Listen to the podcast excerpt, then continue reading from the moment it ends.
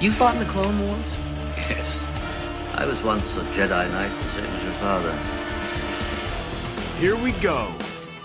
I have a bad feeling about this. Follow me, boys! You're not shinies anymore.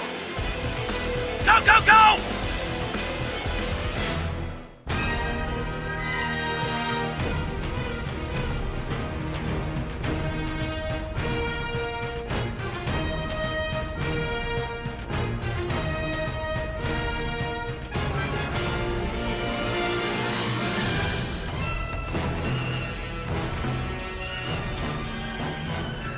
Again, everybody, and welcome back at long last to The Clone Wars Strikes Back. This is the podcast where we go back and celebrate the six year history of the Emmy award winning series Star Wars The Clone Wars by discussing each and every episode and episode arc.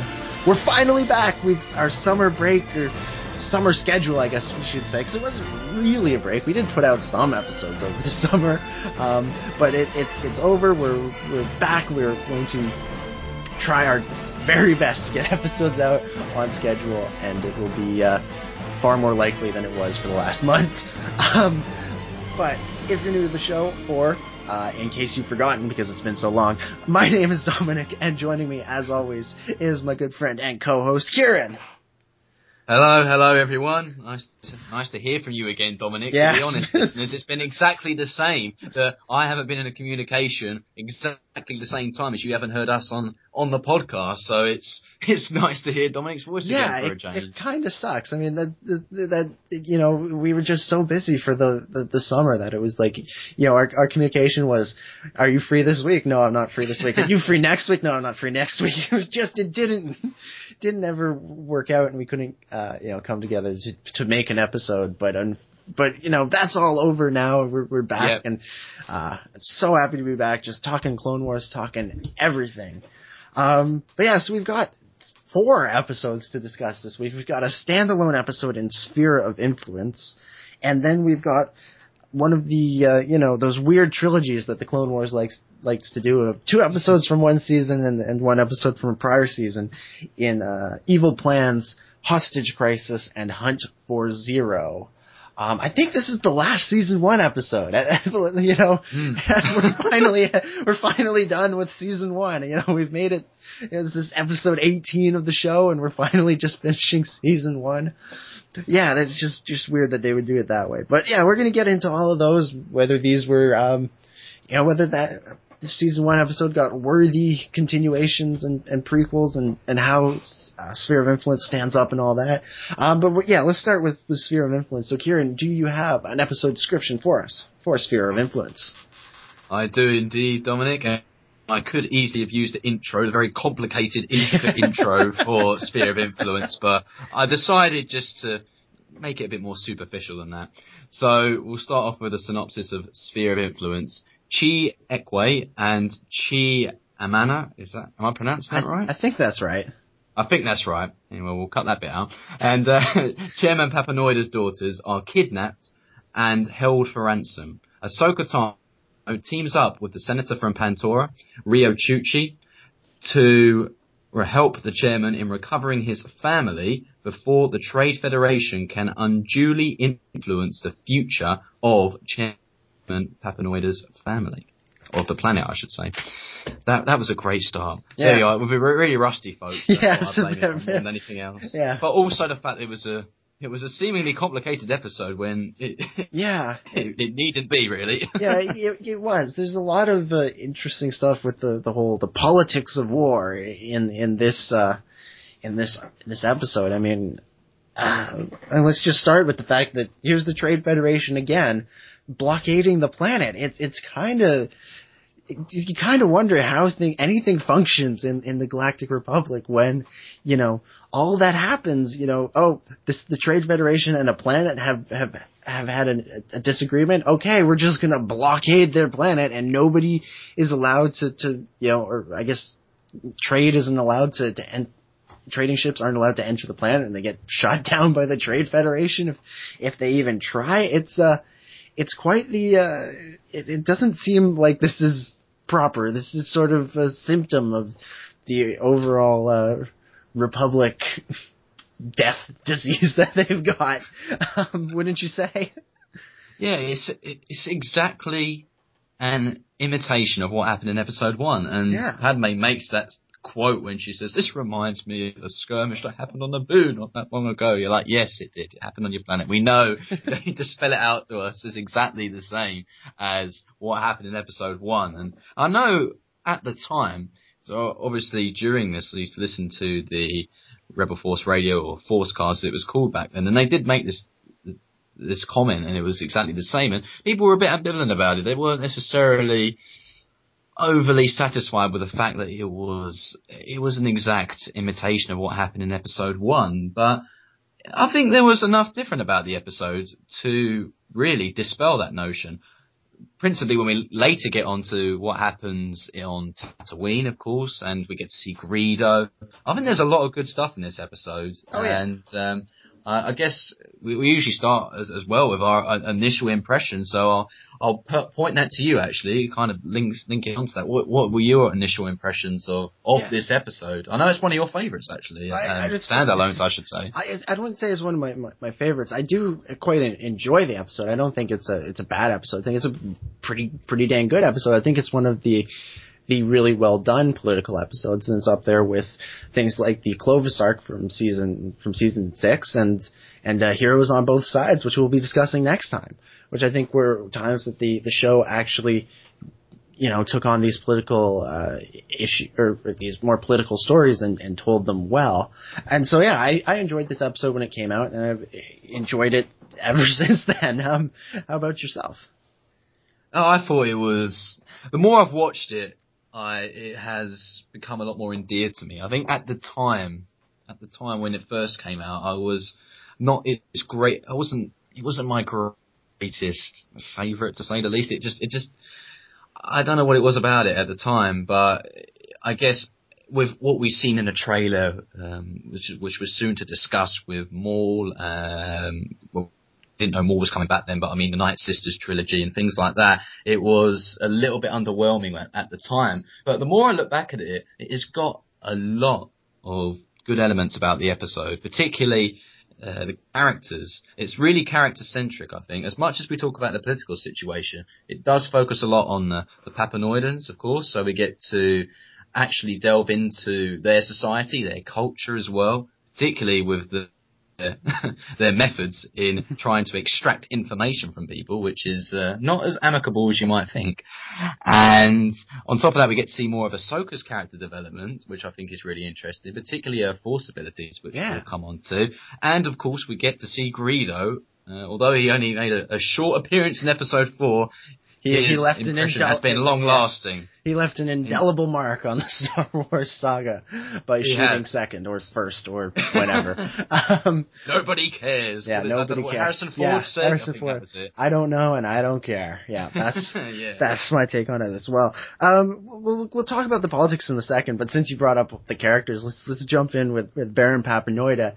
Um, George Lucas as an action hero. That was quite something to see.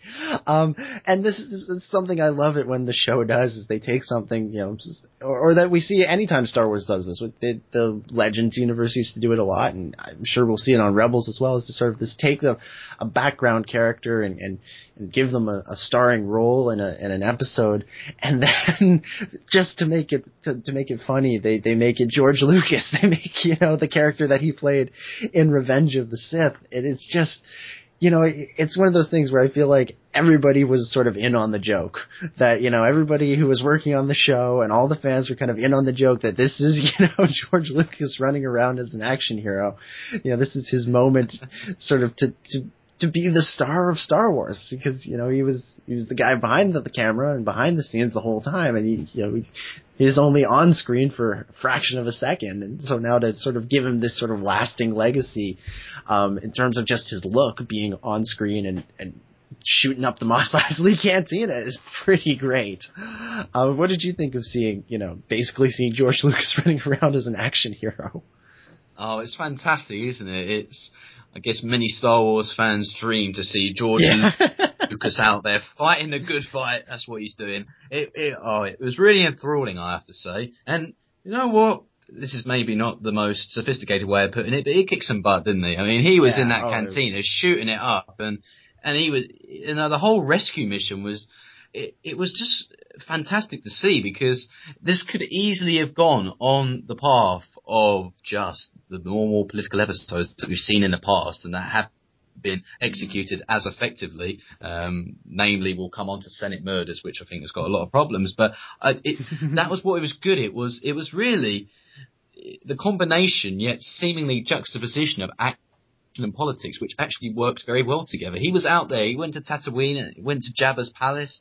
Got his um, hands dirty.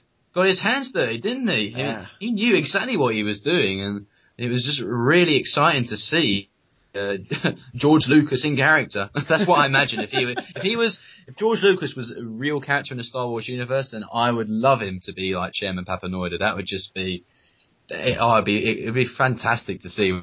Wouldn't it? So, Oh, what yeah. what were your thoughts about him, Chairman Baron Papanoida? He was he was just it was just so much fun. It was just really great to see, and really you know it, like I said, everybody was in on the joke, and everybody sort of knew that you know that was George running around uh, shooting up the cantina. It was it was fantastic, and it you know you kind of wonder because if you know because I you know, this might have been made at a time before, or this was made at a time before episode seven was really a, a strong possibility, and it, there was maybe some thought that maybe Clone Wars might be one of the last things to see the light of day in the Star Wars universe, because you know the, you know, sort of canon things to see the light of day, because you know there was detours on the way, we knew that, but uh, since it's since been canceled, of course, but um, and, and then uh, and there was the live action series that would never seemed to be moving past the writing phase and and so this was there was kind of a bit of a, a wonder for me and and I wonder this now still if, if you know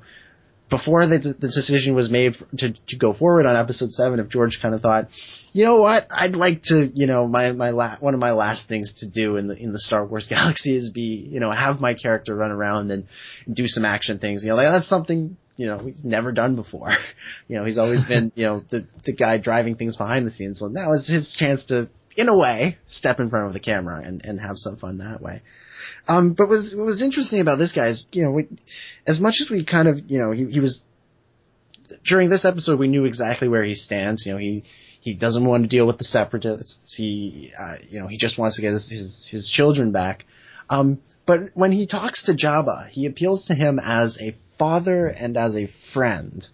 Um, now, obviously, you know, the father thing is a callback to the Clone Wars movie, which was nice. I, I quite like that. I thought that was a, a cool little nod to the history of the show. Um, but he also refers to him as a friend. Now, is this just sort of a, you know, him just trying to be nice to Jabba, trying to get what he wants from Jabba? Or do you sense there might have been some history there between these two characters? And perhaps, I don't know, maybe, uh, maybe Baron Papanoid is a little bit more underworld than we thought. Well, I'm not. I'm not so sure about that really, because there's a line before he goes and confronts Jabba with Greedo about the situation with his daughters, where he's with his son, whose name unfortunately escapes Ion. me. I know Seth Green voices him. What's that again? Sorry. Ion Papanoid or something? Iowan, yes, yes, that's correct. I, Iowan Papanoida, well done. That's a yes. that's Points. a pick in the quiz. Points, yeah. Points, yes.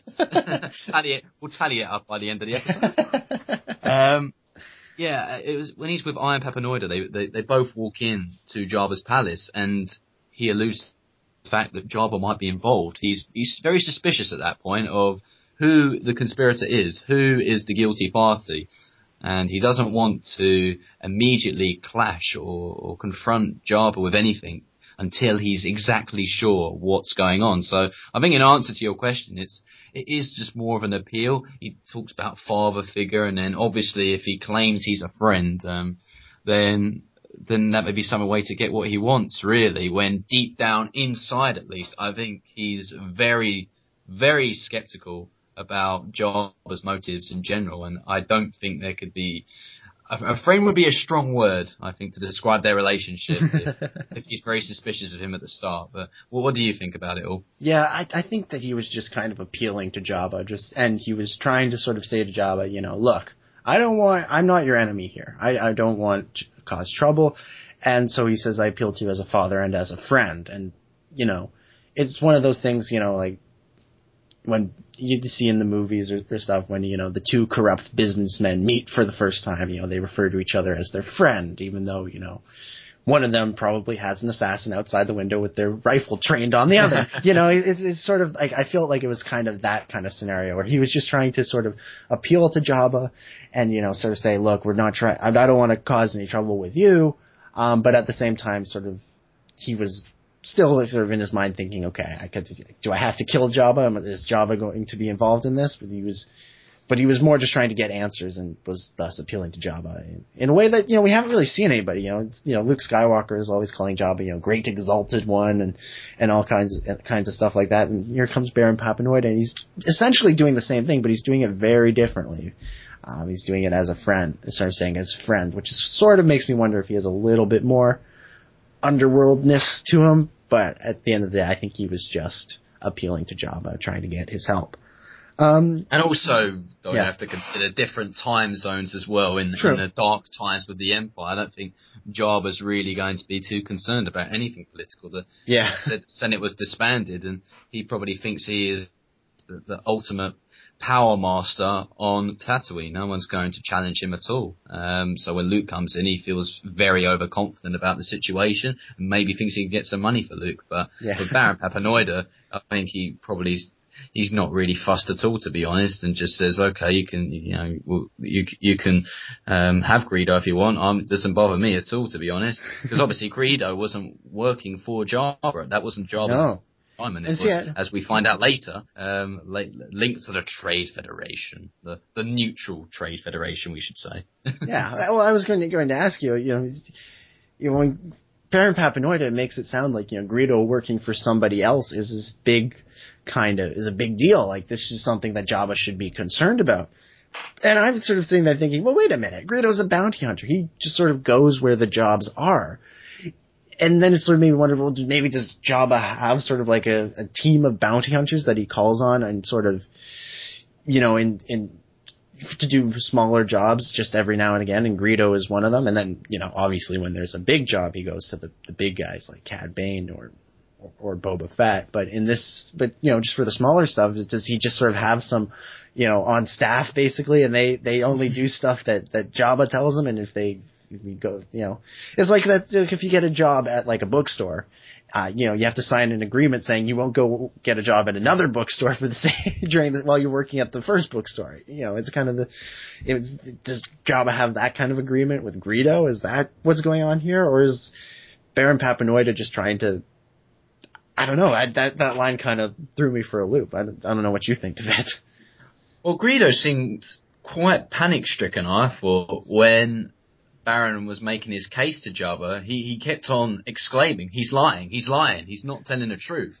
And so part of me does think that you've got a good point there. It's got a lot of credence that perhaps he wasn't really meant to be doing this, or at least um, not not to the extent that he was helping Nute Gunray.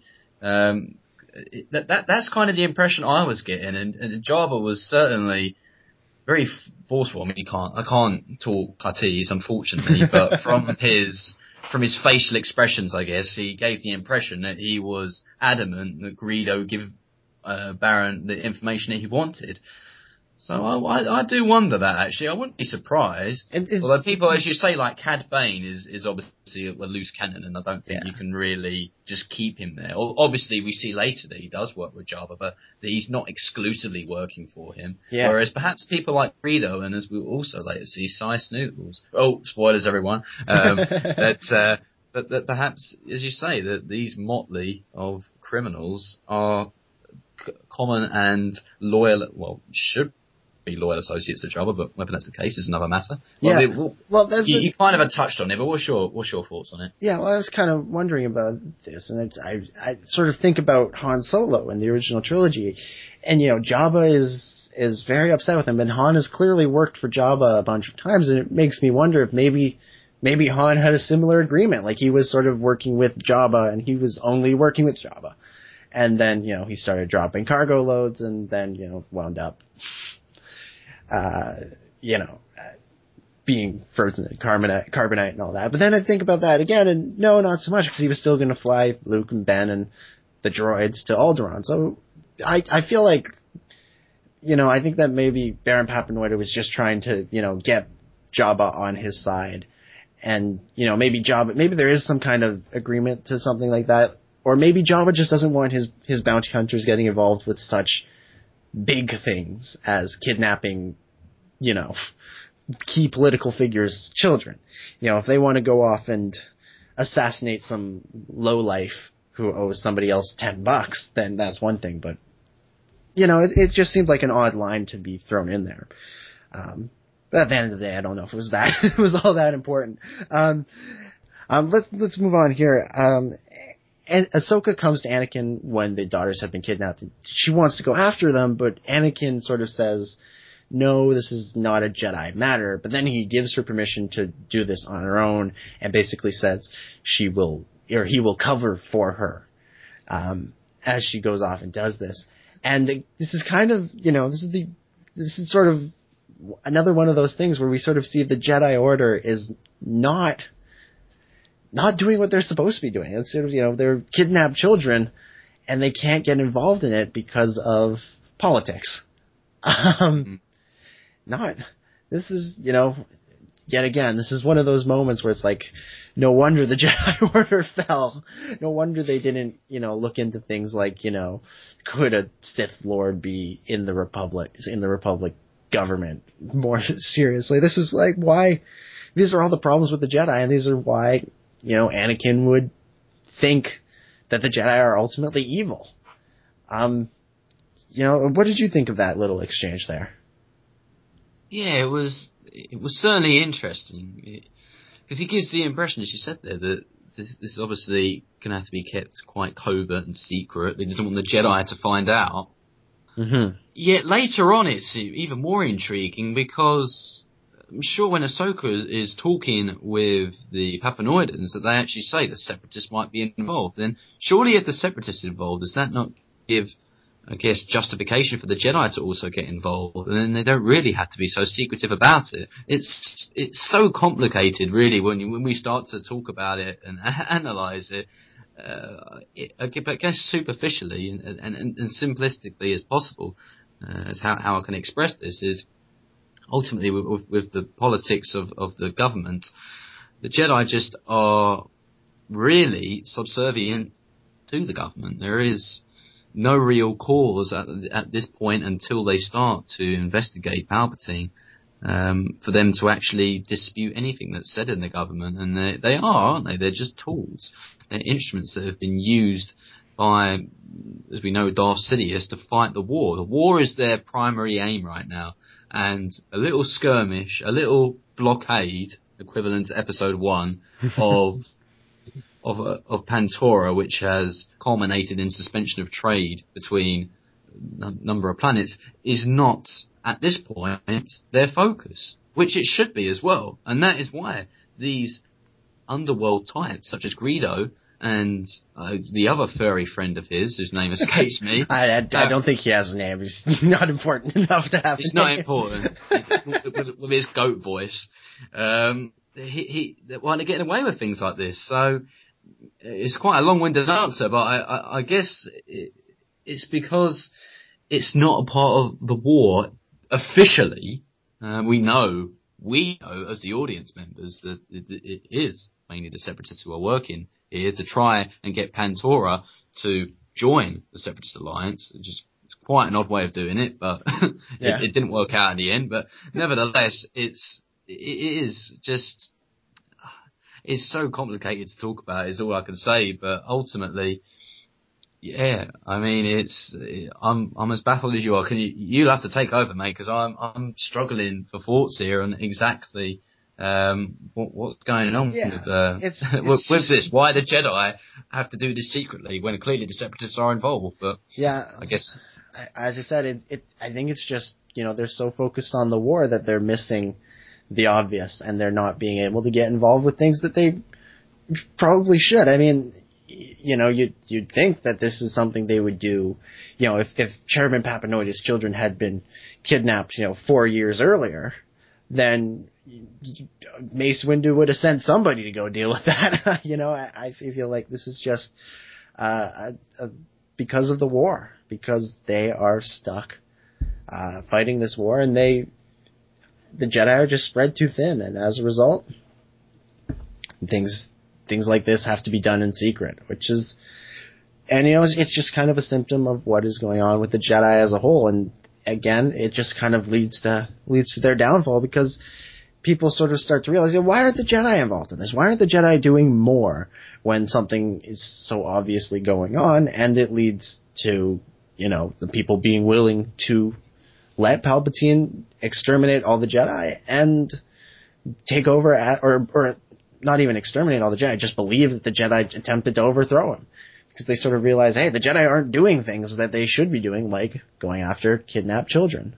Um, any, anyways, let's uh, let's move on a, a, little bit here and, and talk about the end of the episode when um, Chuchi, uh, you know, she discovers that the Trade Federation uh, is holding one of the daughters, and she says, and she basically blackmails the uh, the Trade Federation leader into not um, into or to, into ending the uh, blockade in exchange for her not basically letting the world know about this, uh, th- this about what happened, and it kind of you know it kind of makes you question Chuchi's character a little bit because she has a chance to strike a real blow at the separatists by bringing down the Trade Federation, by proving that the Trade Federation is, you know, in league with the Trade Federation, is war profiteering. And she has a chance to, you know, really bring them to justice with evidence, hard, cold hard evidence. And instead she, she focuses on her planet solely, which I mean is ultimately, I guess that's her job. But she had a real opportunity there, and I think Ahsoka did as well because she was there. Um, but for the both of them to basically say, we're just going to let this slide, um, you know, because every, I mean, everybody knows Trade Federation is separatist, or, or everybody with a brain knows that, um, or who's paying attention in the slightest. Um, but they're able to keep this facade up of being neutral. And, you know, they had a real chance to strike a blow at the Trade Federation and they, they let it go. And you kind of, kind of wonder about, about Chuchi and even Ahsoka a little bit at that point. I mean, you do to an extent, but I think in a way you, you, you kind of answered it when you said that she ultimately wants the best for her people. That is her ultimate desire. Um, and as much as the war effort, of course, is having an effect on everyone, and it could have sh- struck a massive blow on the Trade Federation, she wants trade with obviously the Federation, but also other planets, and that's what she's focused on is saving her planet from this barricade or blockade from the Trade Federation, and that's why politics is, as we know, we're not ignorant people, but we know it's it, it's not the cleanest of, of yeah. things things in this world, unfortunately. And deals like this are struck day in, day out, I can imagine, because people just want what's best for them. And for, for Senator Chuchi, what was best for her was the suspension of this blockade and a resumption in trade relations. As for Ahsoka, we talked about it before, this was a secret mission. She wasn't meant to be there. I don't think she mm. really wants to be enlightening to the world that actually I was on that ship and I was doing all of this. Good Hang point. on a minute. naughty, naughty stick yeah, will be coming from Mace Windu and a Jedi Council members, yeah. won't they? Again, it's kind of she can't say anything, can she? Yeah, it kind of goes back to what we were talking about a second ago. It's the problem with the Jedi. It's like she wasn't there. She essentially she didn't have her she didn't have a warrant. It's like you know when the police have evidence or they they know something is is wrong and they they want to go collect evidence, but they don't do it, you know, through the proper procedure. Yeah, for the proper they, channels. Yeah, then they, you know, the judge ultimately has to throw out the case, and you wind up with situations where bad people get out or get away because procedure was not followed, and you know, it, it's one of those things that you know, it's it's very real world for that, that to sort of be her thought process. Um, but it makes sense that, you know, that you know we see what happens when the Jedi and the Republic go head to head in at the end of season five, and you know Ahsoka could have wound up on one of those trials uh, a lot sooner if this had happened. Um, because Yeah, you know that the Trade Federation would not have let them get away with that. Uh, No, not at all, really. So they they would have found some way to get away with it, and that is another thing as well. You see how corrupt the system is. I'm sure Palpatine is not going to want to let this slide. Wants to keep the Trade Federation in there as well because it serves his purposes as much as anything, which is pretty much as a focal point for dismantling the Republic. Um, it, it, it is an important important element for all sides, I think, at this point. And I don't think Palpatine is quite ready to just discard the Trade Federation as yet, because as we've seen with Nute Gunray, not only does he know too much, but he doesn't really work well under interrogation, as Luminara has demonstrated in previous episodes. yes, yes, good point. should have heard Oda better. Yeah. Until we get to season one of Rebels. Um, and yeah, all right. Well, um, th- I think that's that's pretty much it for for this uh, for this episode for Sphere of Influence. Um, Well, I had one do you have? Do you have yeah, I was going to ask you. Do you have anything else you want to bring up? Yeah, I was just going to add your opinion on this actually, and uh, because I think this will be linked overall as an arc, I guess. But do you see clear evidence in this arc of Ahsoka's development in character? Well, I mean character development, more her force talents and abilities. Oh yeah, it was it was cool to see her, you know, essentially struggling to do these things because you know it it it, it makes sense. It's a logical progression in the story that you know she she's not going to be perfect at lifting people in the air for long periods of time the second she tries it, or and she's not going to be perfect at mind tricks the first time that she tries it. And it led to that great moment in the detention block where uh, you know she she mind tricks the guard and the guard lets her pass, but then the guard won't let let Chuchi pass, and she has to go back and and do it again. It was it was kind of an amusing moment, and it was good to see, you know, that you know Jedi do have to take some time to learn how to use the Force. That they can't just do things instantly. Um, and and that was a cool it was a it was a cool moment. Um, and I, I do want to bring up one more thing from from from this from this episode, and I just wanted to ask you about about Greedo. You know, we we haven't. You know, this is the first time we've seen Greedo outside of you know A New Hope.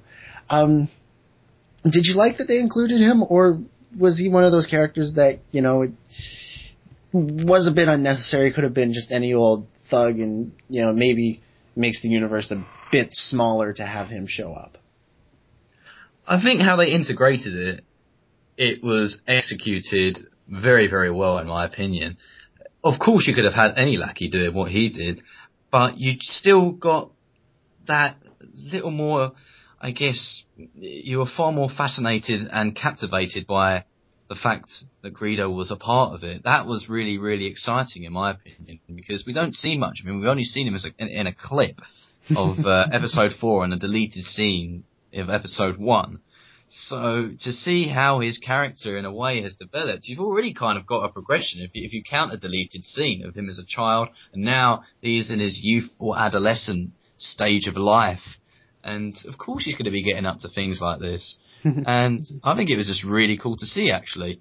And I don't know about yourself, but it, it, it surprised me a little bit though. He was far more cowardly than I really would have expected him to be. When you see him in episode four, he's straight up confronting Han Solo, gun at the ready, and he's like, "Yeah, you're going to give me the money now." Obviously, his his fate Yeah. otherwise. He, he ends up in, ends up in a smoky fate. But it, I don't know. I, I I really did enjoy his character though. Actually, he, he there was definitely some good moments. When I say cowardly. Um, I, like when he was captured, he was all like, oh, groveling almost. But then there were some cool moments. Um, he was also clumsy, I think is another word I would use when he got smacked in the head by that daughter when they were trying to capture them and kidnap them. That didn't go down so well. But what about yourself? Uh, What did you make of Greedo and, and his character in this episode?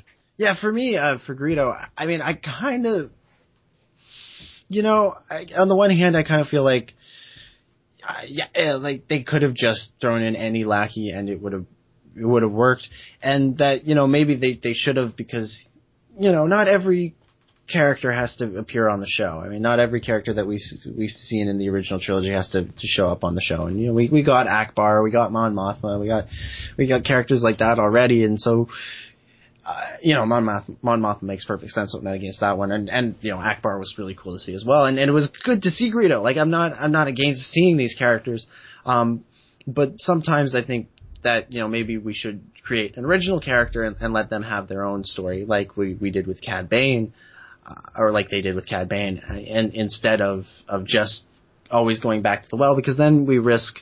Um, you know, making these characters less special, basically, less unique and that is my um, my number one concern is is that, um, and that is that's why I that's why I sort of feel like you know.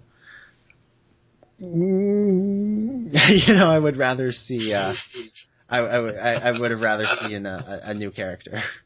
Um, but that that that's that. But at the same time, I'm not against it either. Like I don't.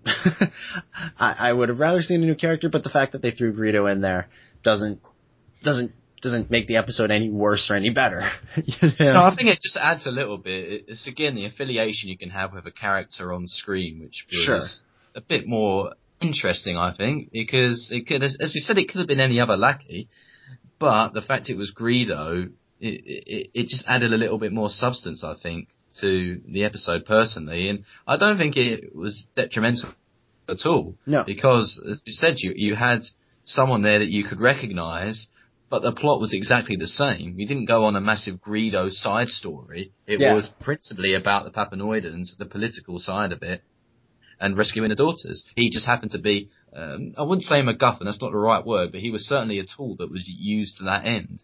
But it was a really cool tool to use. That's that's kind of what I'm thinking more, um, and I don't think it was uh, any eh, at all, as I said, detrimental to the episode. But I can understand your point of view that it can make the universe seem a little bit smaller than it is. Yeah. But if they're going to Tatooine, Greedo's about, so it, it, it, it does make sense. eh, True. uh, as well. It, it's not as if again Greedo just went from some far distant planet all the way to Naboo. That's a bit far fetched, but it was on his home planet of Tatooine.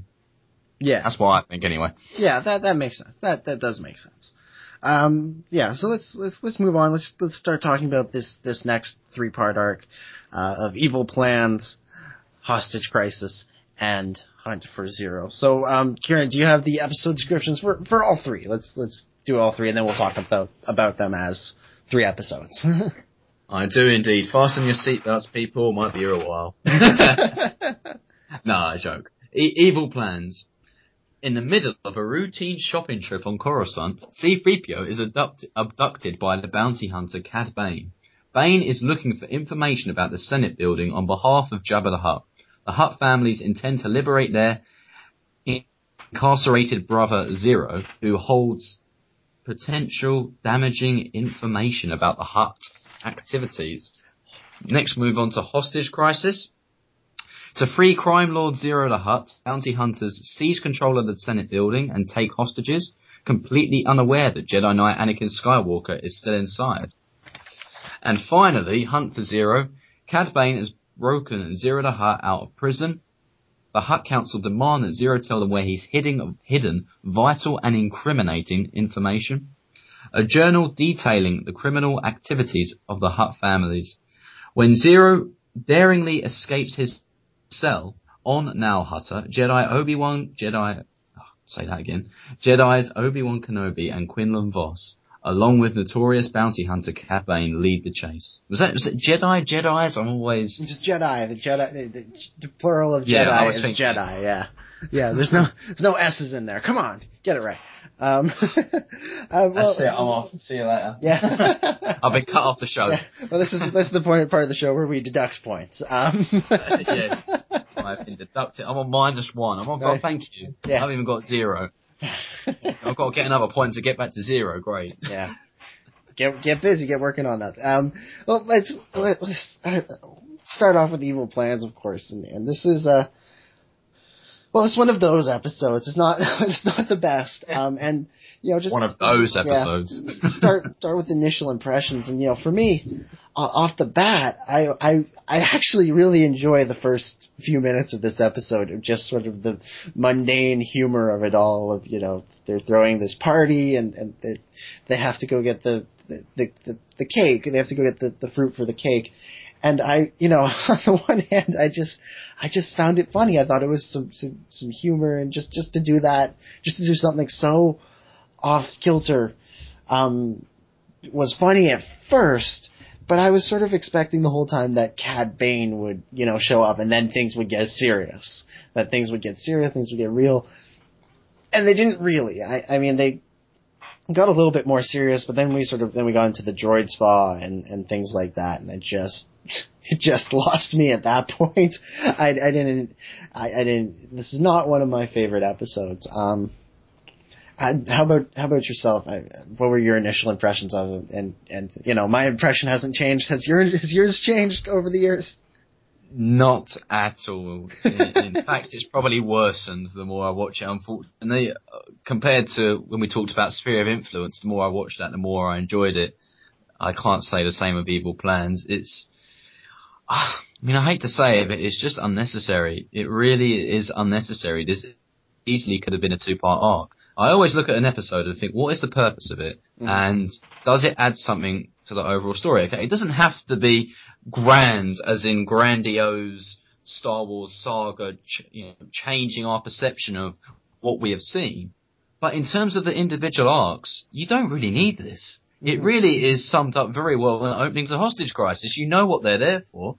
And when you do find out when it first aired, I was a bit like, as you said, I was anticipating it because of Cad Bane. Mm-hmm. But then it just, it just unfortunately delved into really quite, you know, childish stuff. And I, and uh, the thing is, this isn't a children's show. I mean, as much as people said that at the beginning, by the time we get to season three, we know it's not, it's not a kids show. It, it, it's tailor, it's tailor made for all generations. Mm-hmm. And it just seemed far, to, you know, I know you made a mention of this a couple of times, uh, or at least a couple of shows before, when you said that we don't need a counting session. We don't need to know what four times four, or you know, we don't need that.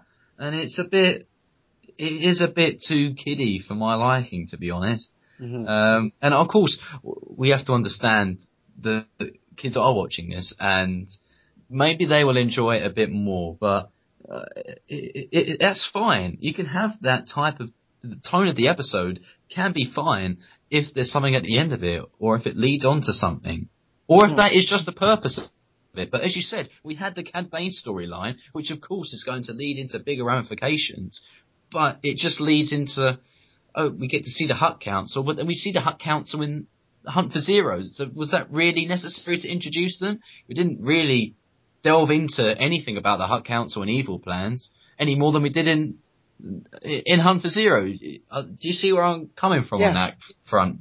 Uh, that's what was really disappointing about it, and I think you, a lot of the thoughts I'm saying echo yours as well, no doubt. Yeah, it, it didn't really it didn't really add anything. It is the, the disappointing thing, is that it, there just wasn't anything there that we really needed to see. Uh, it, it just it was this, this just kind of this weird little story, and it's it's unfortunate because I think there was a potential for something something big to happen, um, but it it just it didn't work out. Um, you know. I tell you what, Dominic, do you think you would have got a different impression of this episode if it had actually aired before Hostage Crisis?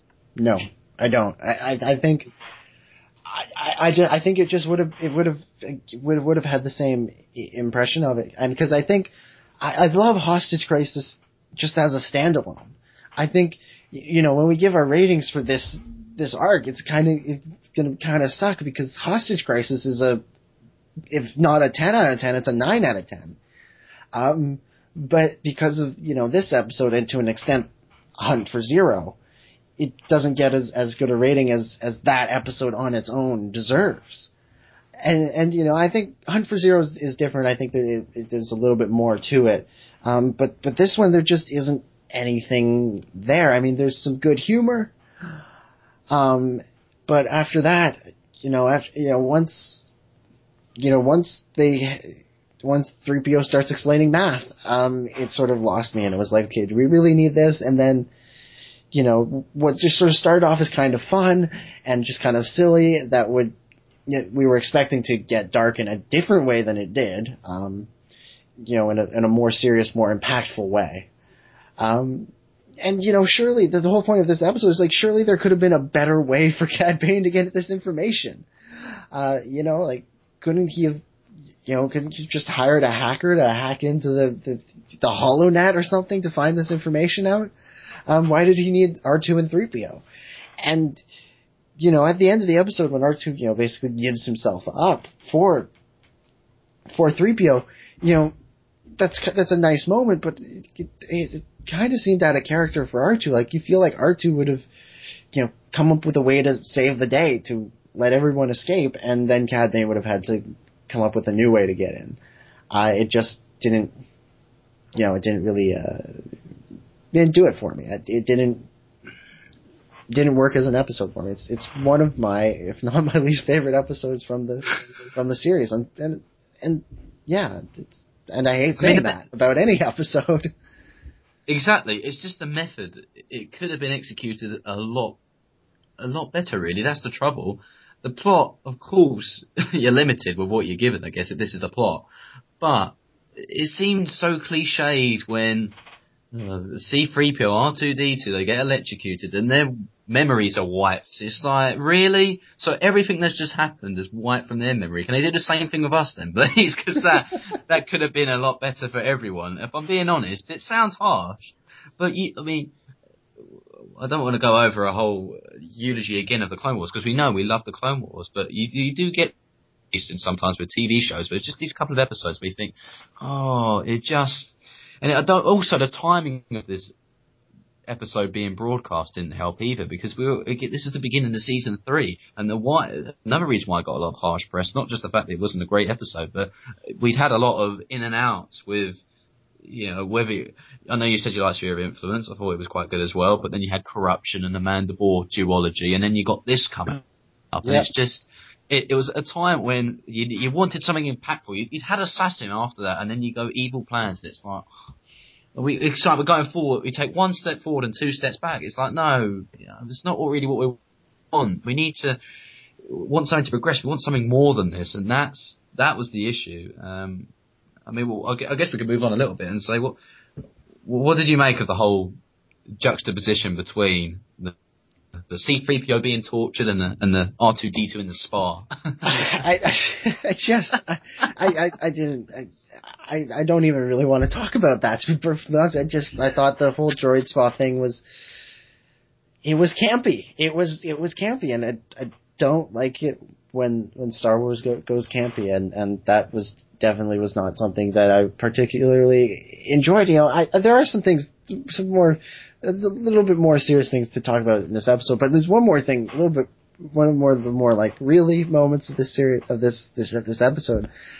is that you know the whole plot is around them getting this this cake together, and the cake is for this party for this Senator Ang, who is on the uh, on the the military. He's on this vote, and Padme is throwing this party to win his vote, and essentially. they win it, the you know an important matter in the Senate, uh, something that causes life or death for millions, if not billions, of people throughout the galaxy, is decided on by what cake they serve. Wait, I mean, look, I love cake as much as the next guy. I, I might love cake more than most people. It may be my Achilles heel, but I don't think I would vote. You know, I'm not going to vote for something I don't believe in because somebody's like, "Oh, you can have this really good piece of cake if you can."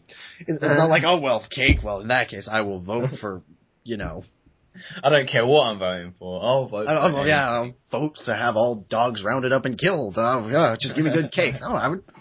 No, I'm not. I'm, I don't know. It just it seems kind of weird that this guy either has no principles and just wants to be bought by cake, or just doesn't believe in his principles enough that you know cake will change his mind.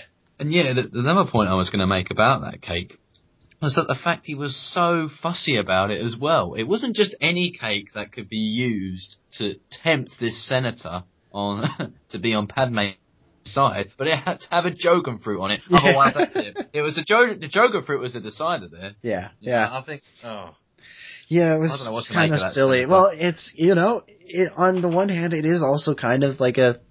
Again, we kind of talked a few moments ago about symptoms of the Jedi Order being corrupt. This is sort of the Senate, how corrupt the Senate is, and you know, they've elected idiots to power that can be swayed by a cake. You know, it's it's kind of like bribing him essentially. Padme is essentially bribing him with this cake. Exactly.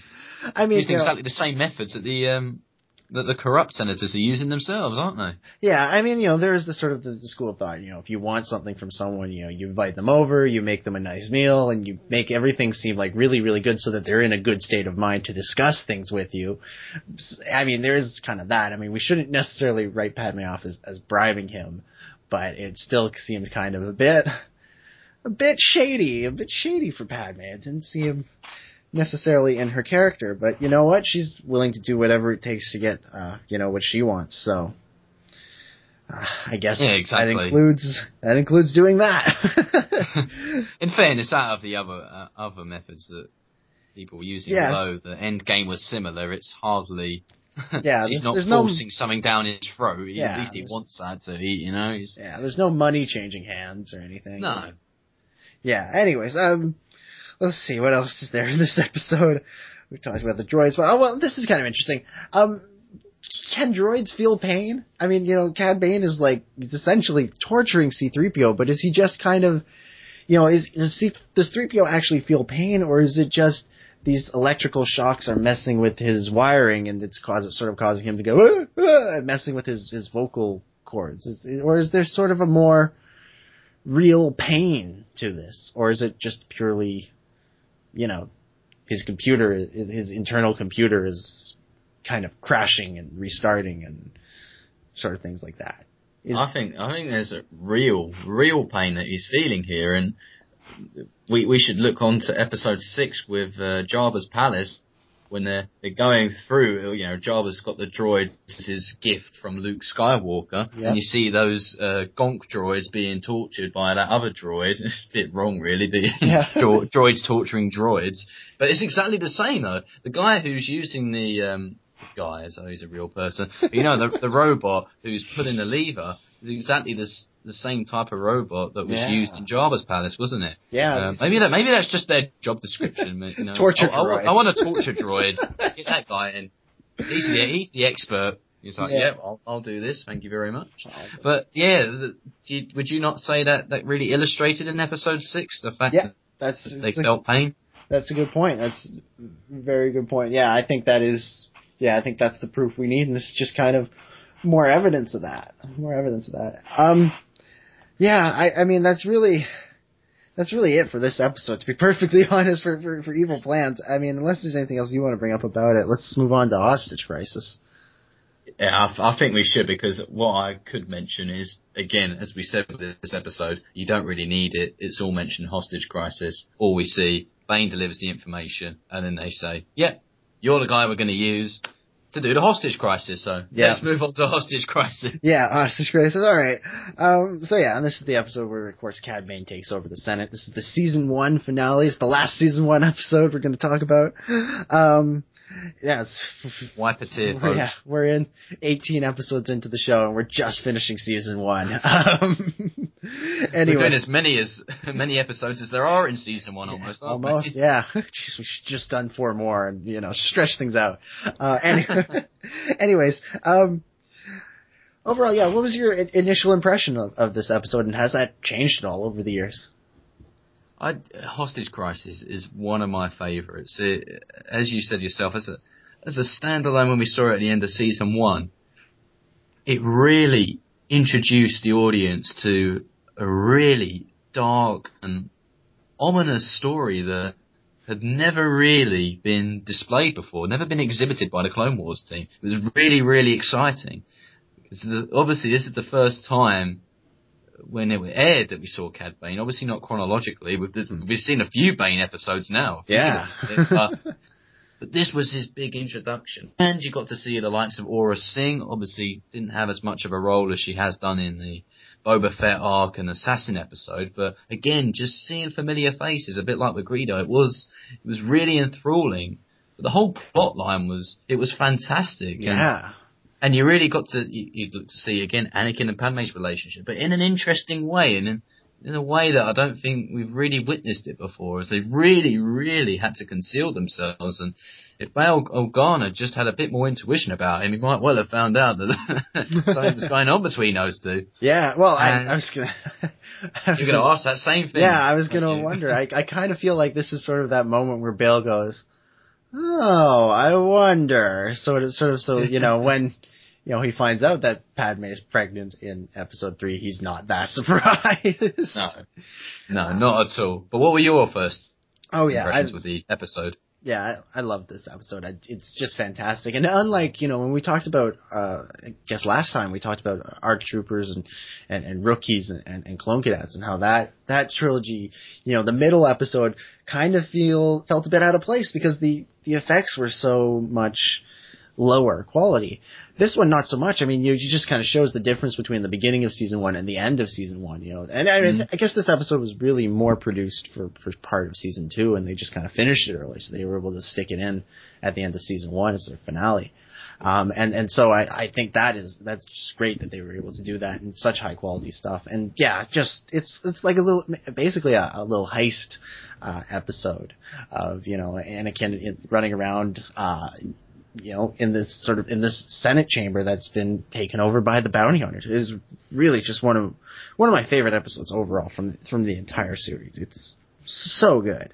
Um, well, um, let's start off with, with just kind of let's talk about let's talk about Palpatine. Palpatine in this episode is very interesting because you really wonder how much like like what is going through his mind. Like he obviously was totally surprised by this. I think. I think he was he had no idea this was coming. And so in this moment you almost get to see what a real chancellor would do. I mean, you know, we're so used to looking at everything that Palpatine does as this through this lens of is this a Palpatine thing? Is this a Darth Sidious thing? How does this how does this uh, advance his dark side goals? But in this one, he's totally thrown off by it. He has no, you know, he has. It's basically it's just like what the what like a real chancellor would have to deal with because there is no dark side light side thing. You know, he's just his his his home has essentially been taken over, and all of the people that he is using have been taken captive. Um, I don't know. I mean, what do you think is going through Palpatine's mind throughout this episode? It's a, it's a really interesting thought that you raised there. I think, again, there was a lot of debate surrounding this at the time. But it becomes even more perplexing when we look at it in chrono- chronological form. And of course, Palpatine's already hired Bane. So, I mean, the, the argument before was that, or at least one of the theories that I, I heard about before was that Palpatine saw what Bane did here, and then that was what inspired Palpatine to use Bane in the later hmm. arc. But clearly, that that doesn't work out chronologically. So I, I'm of the opinion actually that Palpatine, as you said, is surprised, and he's a little bit concerned about it because what Cad Bane do is doing here is fundamentally undermining his political authority. Mm-hmm. Of course, he is this chancellor, but he wants to project this image that he's a strong leader. And Mhm. what is this? What is this going to show to people in the public, or gen- general Republican supporters, if the Senate chamber is, you know, all, all the senators are being taken hostage. Ziro the Hutt has been liberated uh, from from his incarcerated state pretty easily by a group of bounty hunters. In terms of the security of Coruscant, it really, really puts it in a in a jeopardous position. And Yeah. of course, people, public opinion is suddenly going to be thinking, "Oh, hang on a minute, Yeah. now, this isn't a, this is no longer this omnipotent and I guess all powerful chancellor, not someone that we can necessarily entrust upon." Yeah. So again, we have to imagine this is a time still that that Palpatine he's consolidating his power, but he hasn't. There's no galactic empire has not yet been proclaimed. There's still perilous situation here, and so he is, I think, a little bit wary about that, and that's why he does come across in such a upfront and, as you said, akin to a proper chancellor. Yeah. I think at that moment, that's what he's doing. He Yeah. really is becoming a political mastermind to such an extent that he genuinely is acting as a chancellor. That, yeah, he's that's he's, he's not. Yeah, in this scenario, you know, he is kind of working for his own, his own, you know, good because you know, if, like you said, this could be bad for his image, or you know, people that he's using could wind up dead. Um, but at the same time, you know, there's no ulterior. There doesn't seem to be any like major ulterior motive that's driving him. He's not presenting. He's not playing both sides against the middle in this.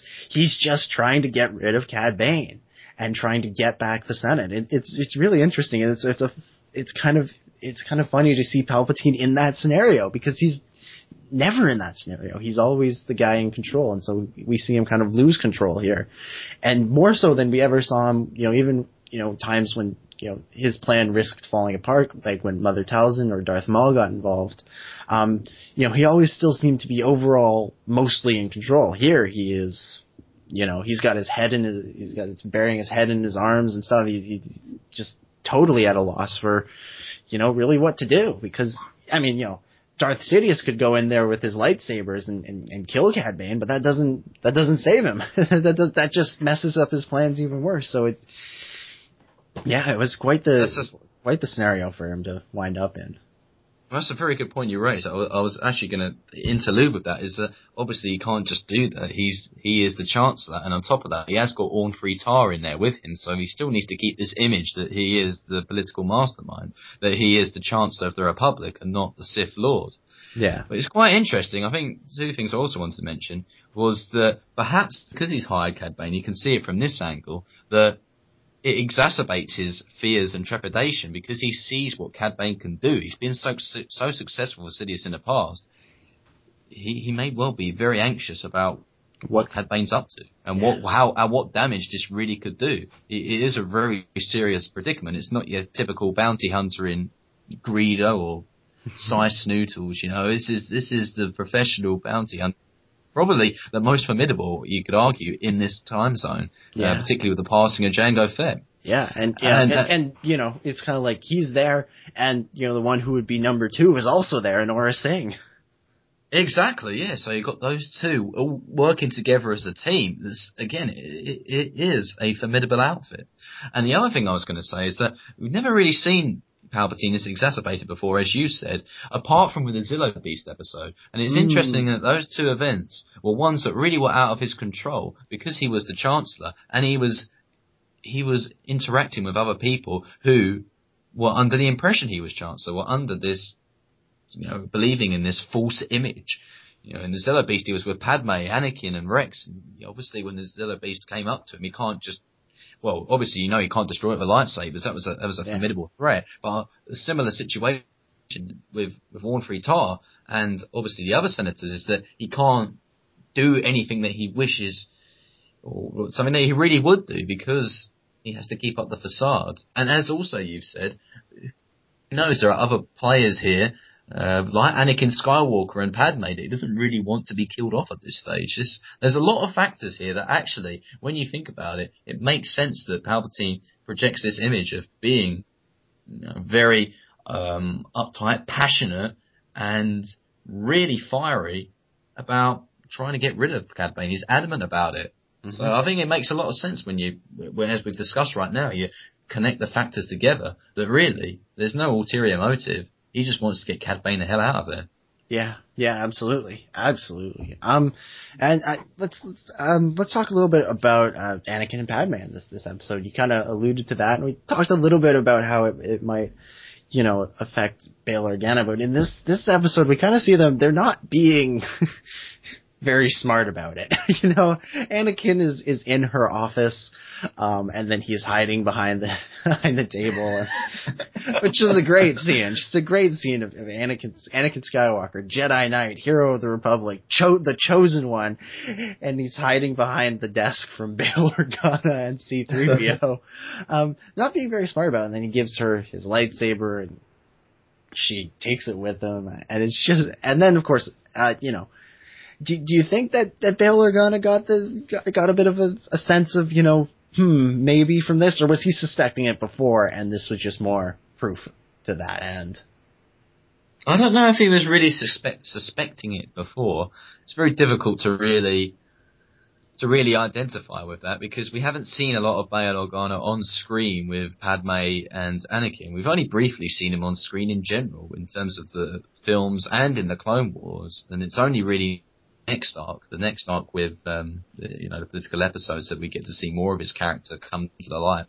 come to the foreground, so to speak. hmm And it's, it is, I, I think as you said, he, he gets an inkling here because he goes and asks Padme questions such as, you know, what, what are you doing with a Jedi's lightsaber? Yeah. And uh, clearly, if they weren't in that hostage situation, then Padme would have been a, a big trouble and, and, and dilemma about how to answer that. But I guess fortunately for her, Cad Bane was more interested in keeping them quiet and things like that. So um, she kind of got away with that. But I, I think I, I, think that there were suspicions. Would, would you concur with that? Yeah, I think this is where Bail sort of starts getting suspicious, and he just sort of, you know, watches from the sidelines and gets more and more of a sense of that this is going on. So it's not that big a surprise in Revenge of the Sith for him. You know, he's not like running around going, "What? How is this possible?" He sort of knows what had happened, and, and you know, and in some of the legend stuff that was set immediately after Revenge of the Sith, specifically um, the the novel Dark Lord: Rise of Darth Vader, you get a you get a, a sequence from Bail Organa's perspective where it's kind of alluded to that you know Anakin and Padme's relationship wa- was you know one of those you know one of the worst kept secrets in the Senate, but it was one of those things that nobody really talked about, but everybody knew about. Um, That's quite interesting. Yeah, to, I- I'll have to I- give that novel a read. I feel like that might have been just James Luceno putting his uh, his own own spin on it. I don't know if that's you know I don't know if the story group would agree with that uh, nowadays. Um, Maybe it's in the Legends yeah, universe. yeah, it's, well, it's, it is. It's, it's legends, but you know maybe this is something that, that you know people like Bail Organa or Mon Mothma who are friends with Padme. And you know, obviously, would eventually get a get a chance to, uh, you know, would get a sense that you know Anakin and Padme that there's something more there. They may not know to the quite the extent that they're married and, and stuff, but you know they they they probably sense that there is at least some you know friends with benefits going on in, in there. well, in fairness, they don't they don't really hide it very well, as we saw with the Senate spy episode when they're both arguing with each other in the middle of the Senate, Senate, yeah. chamber. For goodness' sake, surely someone with eyes must be looking and thinking, "Oh gosh, who's that? Is that yeah, Padme and Anakin? That should be in a tabloid, shouldn't it?" yeah, yeah. Conspiracy: Anakin and Padme's secret relationship. Yeah, yeah, exactly. Um, here's a here's a question that we sh- that really should go to the story group. Um, how did Sing get out of jail? Oh, that's a good one. That's a very, very good question, actually. That's that's never really touched upon Yeah, at all. it's sort of she Never goes really. into jail an assassin, and she's back out in this, and there's not that much time between assassin and this. So I feel like there's a story there. I feel like you know I feel she, like that'd be more interesting than Evil Plans. yeah? I yeah, think it- really. that was a serious thought. That why could we at least see then Cad Bane recruiting his Or- gang, yeah, his gang, of, yeah. of of, um of other bounty hunters? Because obviously they seem quite amicable at the time, but obviously bounty hunters are, are all based on self-interest, aren't they? Self-indulgent, really. That's what they are, and they don't necessarily like working in teams. That could have been an interesting story, but I, uh, do you have a theory about this then? I'm, I'm interested. I, I wonder if maybe Bane broke her out because we know that Cad Bane has has done that. We saw we see that in uh, in season four with the whole uh, uh, the uh, Moralo Eval arc.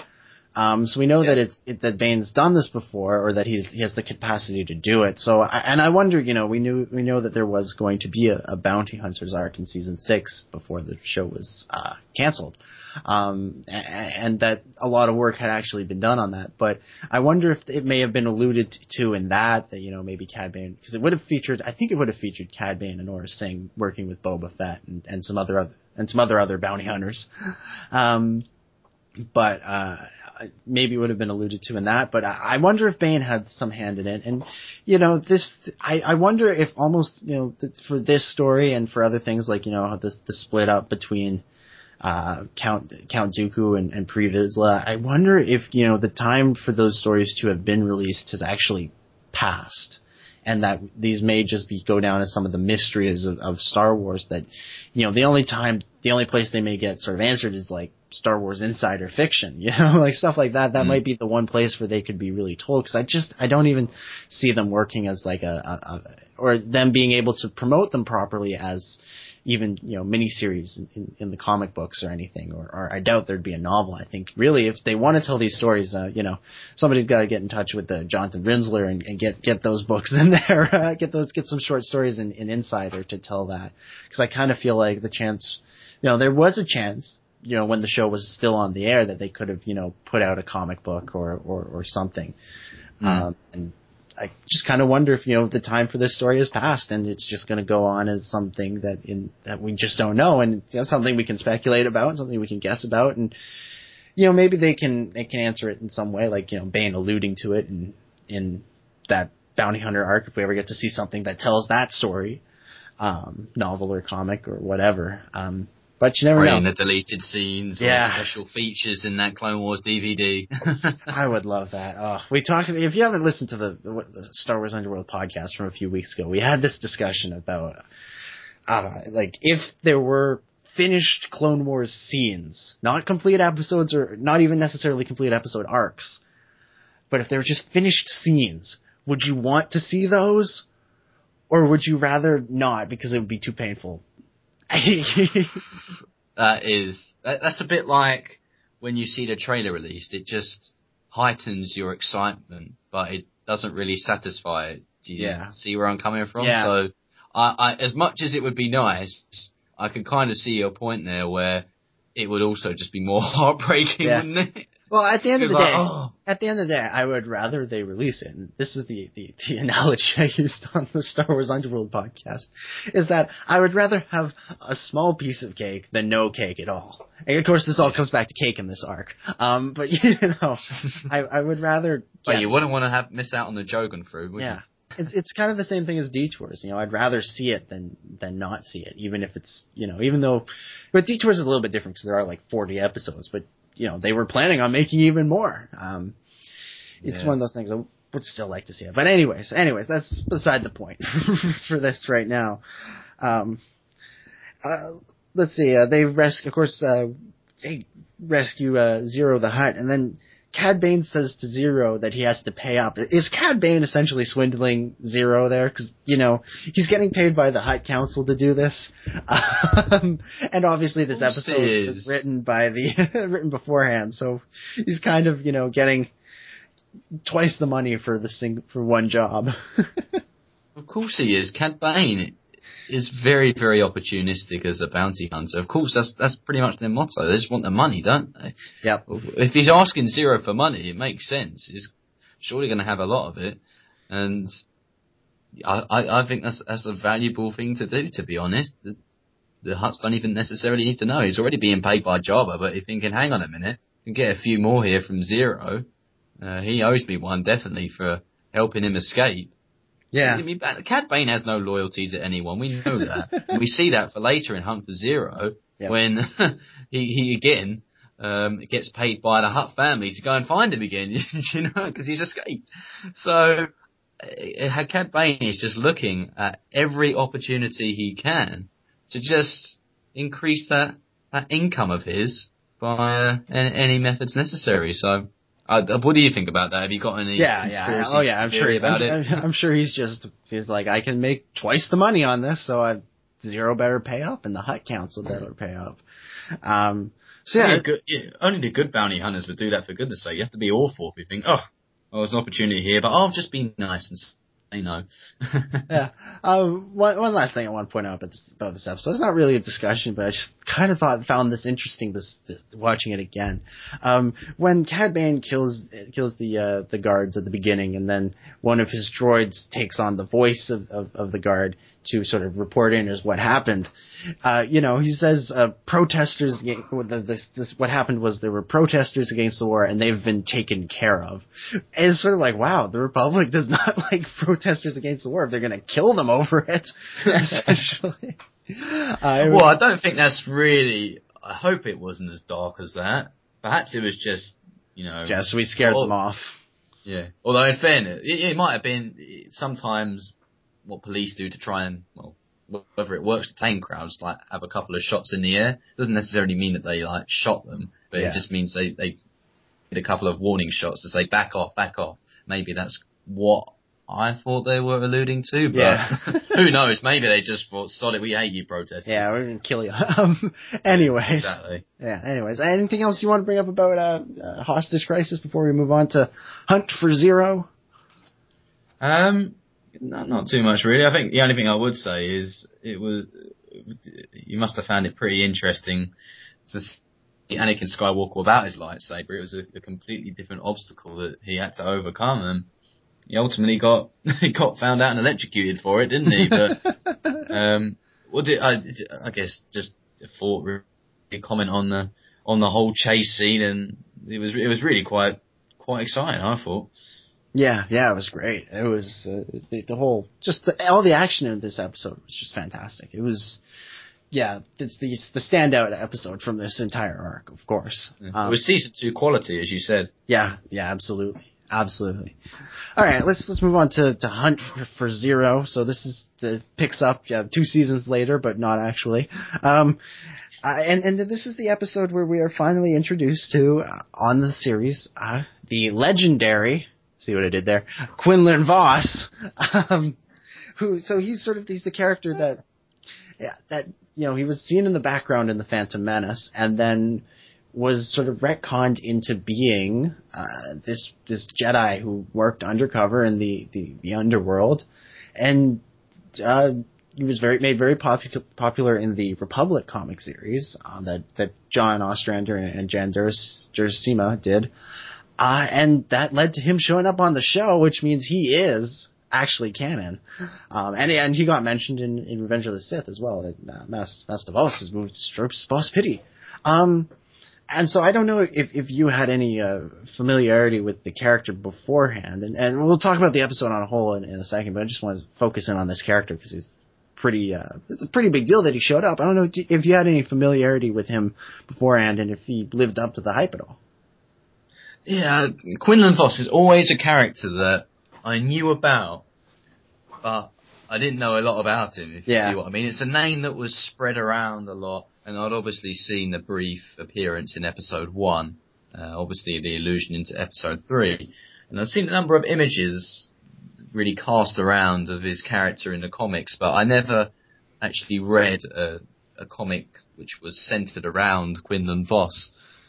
But th- there's, there's so, definitely something about him though. I mean, the, the Star Wars fan community that it built a whole, almost, uh, universe just surrounding Quinlan Vos. There's been so much material that's been released about a character that was Never in the films, only in in the films. Yeah, well, he was barely in the films, exactly, which is exactly the same as Aurra Sing, really, wasn't it? Yeah. they, make one on-screen appearance, and then there's what spans from it is just an entire collection of books and all sorts of novels, comic books. It's just, it is quite fascinating to see how the expanded universe at the time worked in that way. It was, uh, they literally fixated on the character and, and just wrote so much literature on this character. It's expanded so much.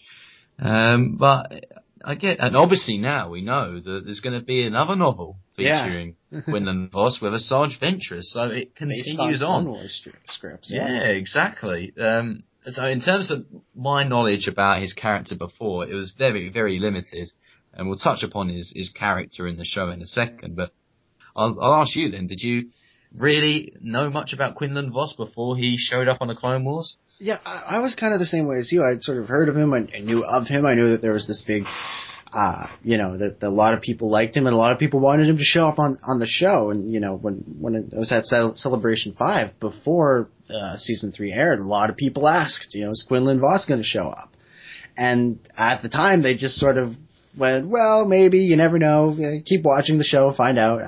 Um, of course, you know, really they could have revealed it. I think that would have been a, a cool thing to reveal. Although uh, they went with the Republic Commandos, and ultimately I think that was a better better reveal. Um, but uh, for an, for an EU thing making its way into the into the the, the show. Um, and I know that some people um, felt that his portrayal on the series was not um, all that faithful to how he was shown in the uh, in the comics, I think they felt he came across a bit too uh, surfer dude uh, at times. You know, when he called Obi Wan man and stuff like that. But I do think they kept in you know certain things like his tracking ability, his ability you know to to touch an object and see um, images. Uh, as a result of it, that that's that comes from the EU and his whole the, this whole thing that he is very familiar with the underworld and that he's sort of a, a bit of an estranged Jedi or or also comes unconventional. From, yeah, unconventional, unconventional. All that comes from the EU. So I do think they did a, a pretty good job of,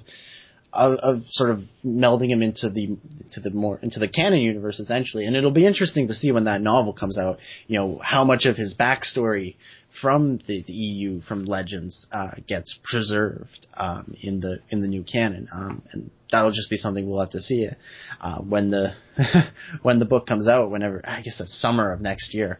Um, yeah, it's weird. You know, you think about it's totally off topic, but you think about, you know, on the one hand, it seems like, oh man, December 2015 seems so far away. But then on the other hand, it's like, well, if you just look at what's coming down the line, just even just looking at the publishing schedule, it's like it's actually not that far away. Cause, you know, we got a new Dawn that just came out, then Tarkin, uh, then, then, then, then this year's over, and then we go into Heir to the Jedi, Lords of the Sith, and then this, this, and then all of a sudden it's summer, and we're getting this novel that we was just announced, you know, last month or, or two months ago, and it's just, ah, and then we're summer, and then it's just like four months till the movie. it's, it, it, it makes when I, and on top when, of that, Rebels in the yeah, meantime. Yeah, with Rebels so. thrown in there as well, I, I just think about it that way, and I'm like, wow, it really isn't that long because you know, it's not long till that book comes out and then it's not long after that book comes out, the movie comes out, and it's just, oh, just to think about it that way. Anyways, that was totally, uh, totally off topic, but um, yeah. I'll, I'll, quickly interject there and, and, ask you another question and say, obviously you didn't know much about Quinlan Vos before, but were you a fan of his character in the show? Uh, yeah, I did. Uh, there were times where I felt like, okay, well, we could have just done this episode with Anakin. There was, you know, he, him and Anakin had some some similarities. Um, but I like the fact that they, they did choose to, to bring in a new Jedi to do something a little bit different.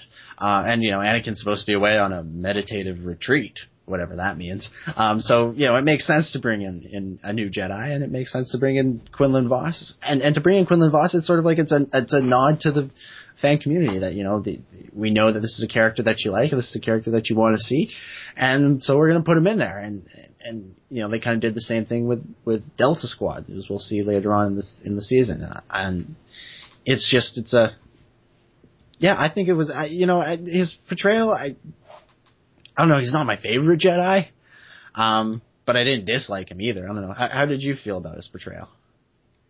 I actually was really enjoy. I really enjoyed his character. To be honest, I thought yeah. he was he was as you said different to many Jedi, but then I guess the distinctions weren't as dissimilar to say Anakin Skywalker as you've alluded yeah. to there.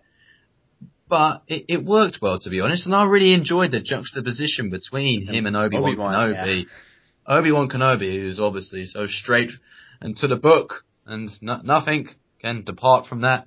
And I love his line. Well, I don't know if you, you might have this line, but he just says, he's crazy, you know? Yeah. It, it, it just sums him up.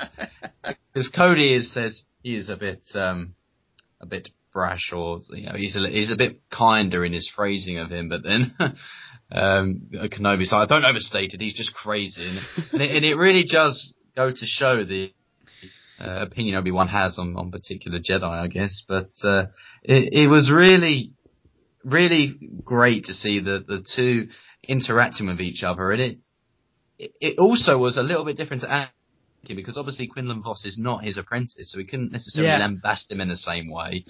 But at the He- same time, it, it, was it was he similar still tried to. I mean, if you could stick, if you could stick a land, if you could keep tell time as well as you could stick a landing, you know, it's still that's something you would have said to Anakin.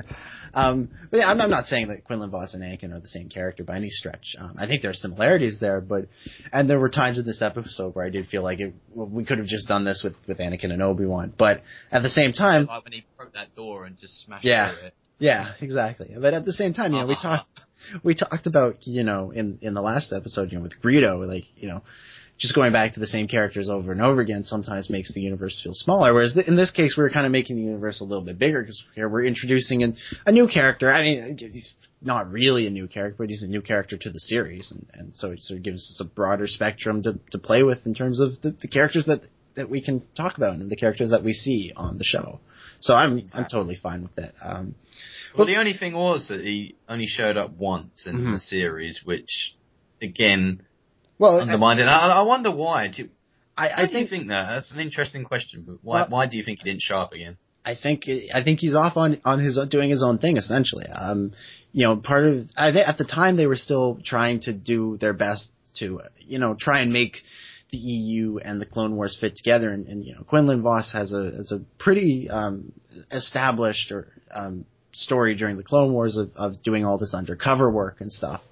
Uh, and I think that's probably what was the idea is that you know we see him this one time because they think he can help them, but he's you know he goes back, he leaves Obi Wan, he goes back and gets into this more undercover stuff um, that he's doing in the Outer Rim, sometimes with the Separatists, and, and so um, I think when we we see him show up in the Ventress novel, um, you know, if, if it had been on the series, it may not we may not have gotten as much of a sense, but because it's it's a novel, there'll be more words, they'll be able to you know explain a little bit more of, of what he was doing. Um, but since we've seen him, and, and even before that, you know, because he he says to Obi Wan, "How's temple life?" Essentially saying, you know, he doesn't live at the temple. He's not at the temple very often. He's out doing his own thing, uh, you know, in the underworld. Mm. Um, and so we'll, I think when we get that novel, um, we'll get a sense of, of where he's being. And you know what? You know, Ventress is out being very, doing a lot of underworld stuff herself.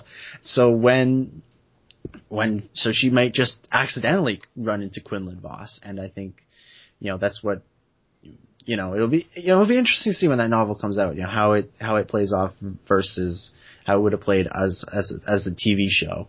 Um, because you know with the with Darth Maul son of Dathomir, I, you know it's because it's still visual. You still get it's still very much the same kind of experience. You know we don't get get inside the characters' heads, but when when there's a novel like that, you can really get inside the characters' heads. The characters can remember things that they wouldn't be able to in a comic or in a in a TV show without doing flashbacks. Uh, and so I think we'll get a lot of detail about what he's been doing and and how that and how that relates to the the Legends universe and and how much Christie Golden will be able to bring in and how much the story group will want to bring in from that. Um, and, and it'll be interesting to see because um, I think he does like just to fully answer your question, I think he's off doing his own thing in the underworld, possibly trying to go after Sidious. Um, just maybe not necessarily the right way. no, absolutely. I think that's uh, a really, really interesting thesis that you've got there. I didn't, I didn't really think about that at all, to be honest. But uh, as I said, I, we both said, I, I haven't read much about Quinlan Vos in the in the expanded universe or the Legends universe, as I should keep calling it. Um, so it, it will be very, very interesting and intriguing to see where his character does go after this. And with the novel coming out, it, it at least demonstrates the fact that there is this perpetuation of interest surrounding his character, mm-hmm. even now, um, even after his brief and one appearance in the Clone Wars, it's and obviously with all the EU stuff, it's still an attractive character for many people. Mm-hmm. looking forward to it. I don't know about yourself, mate, but I'm sure you're also looking oh, forward yeah. to this novel. Absolutely, absolutely. Uh, well, let's talk about the episode on a on a whole now, I, I, and sort of do you know what we do for every episode. You know, what was your overall impression of this one, and, and has it changed since you last saw it, or since you first saw it, I should say? Yeah, I I think it was a it was a really good episode. I I usually enjoy Hunt for Ziro. I enjoyed it at the start. Um, I think what it makes it a little bit different to some of the previous episodes in this arc is it's not action packed akin to Hostage Crisis but there is certainly a point to it, and and it's it's a bit like a wild goose chase. You've got a number of people yeah. that are, are looking for Ziro the Hutt, who has obviously uh, been liberated again because he's been already been put in jail once he's freed um, by Sy Snoodles, Snoodles, I should say, and Oh yeah, I'm I'm really uh, I don't know why, but I'm quite endeared to this episode. The characters as well, I, I enjoy with Quinlan Vos and Obi Wan. Their interaction, you get to see Cad Bane again, which you know you can never be wrong. Can never really go wrong with Cad Bane, I have to say, apart from with Evil Plans. but uh, and and you get to see Nal Hutta for the first time, Yeah. meeting the Hutt Hutt Count or the Hutt Council, which is fantastic, and also the atmosphere. Now that little rendition from Indiana Jones, The Temple of Doom. You ha- have you seen Indiana Jones? Shut up. I have. I Oh, got dear. the movies out. I have them. I, they're sitting within arm's reach. I've just not actually gotten around to putting one in the in the DVD player and, and actually watching it. I just. Just just wait for the hate to come in the post now, mate. All the people listening to this. Uh, no, a serious point is that um, there was a rendition for a, it was a song at the beginning of the Temple of Doom, which was a complete emulation of what Cy Snoo- Snoodles is it Snoodles Snoodles Snoot, Sy Snoodles. How- I think it's, it's Sy Snoodles. That's, yeah. Not snoodles like noodles. That's not what I was going for. I don't know. I don't know anymore. you don't know where this conversation is going, but anyway, no, all I was saying is that rendition at the at the beginning of Hunt for Ziro, it was that that just felt re- really Star Warsy in a way, a bit Yeah. akin to Jabba the Hutt in Episode Six when you've got Sy Snoodles again singing. So it, it did feel like a a short but sweet Star Wars episode, and that was a very long-winded answer because I touched upon loads of stuff in the episode. But um, what were your initial impressions of the episode? Yeah, I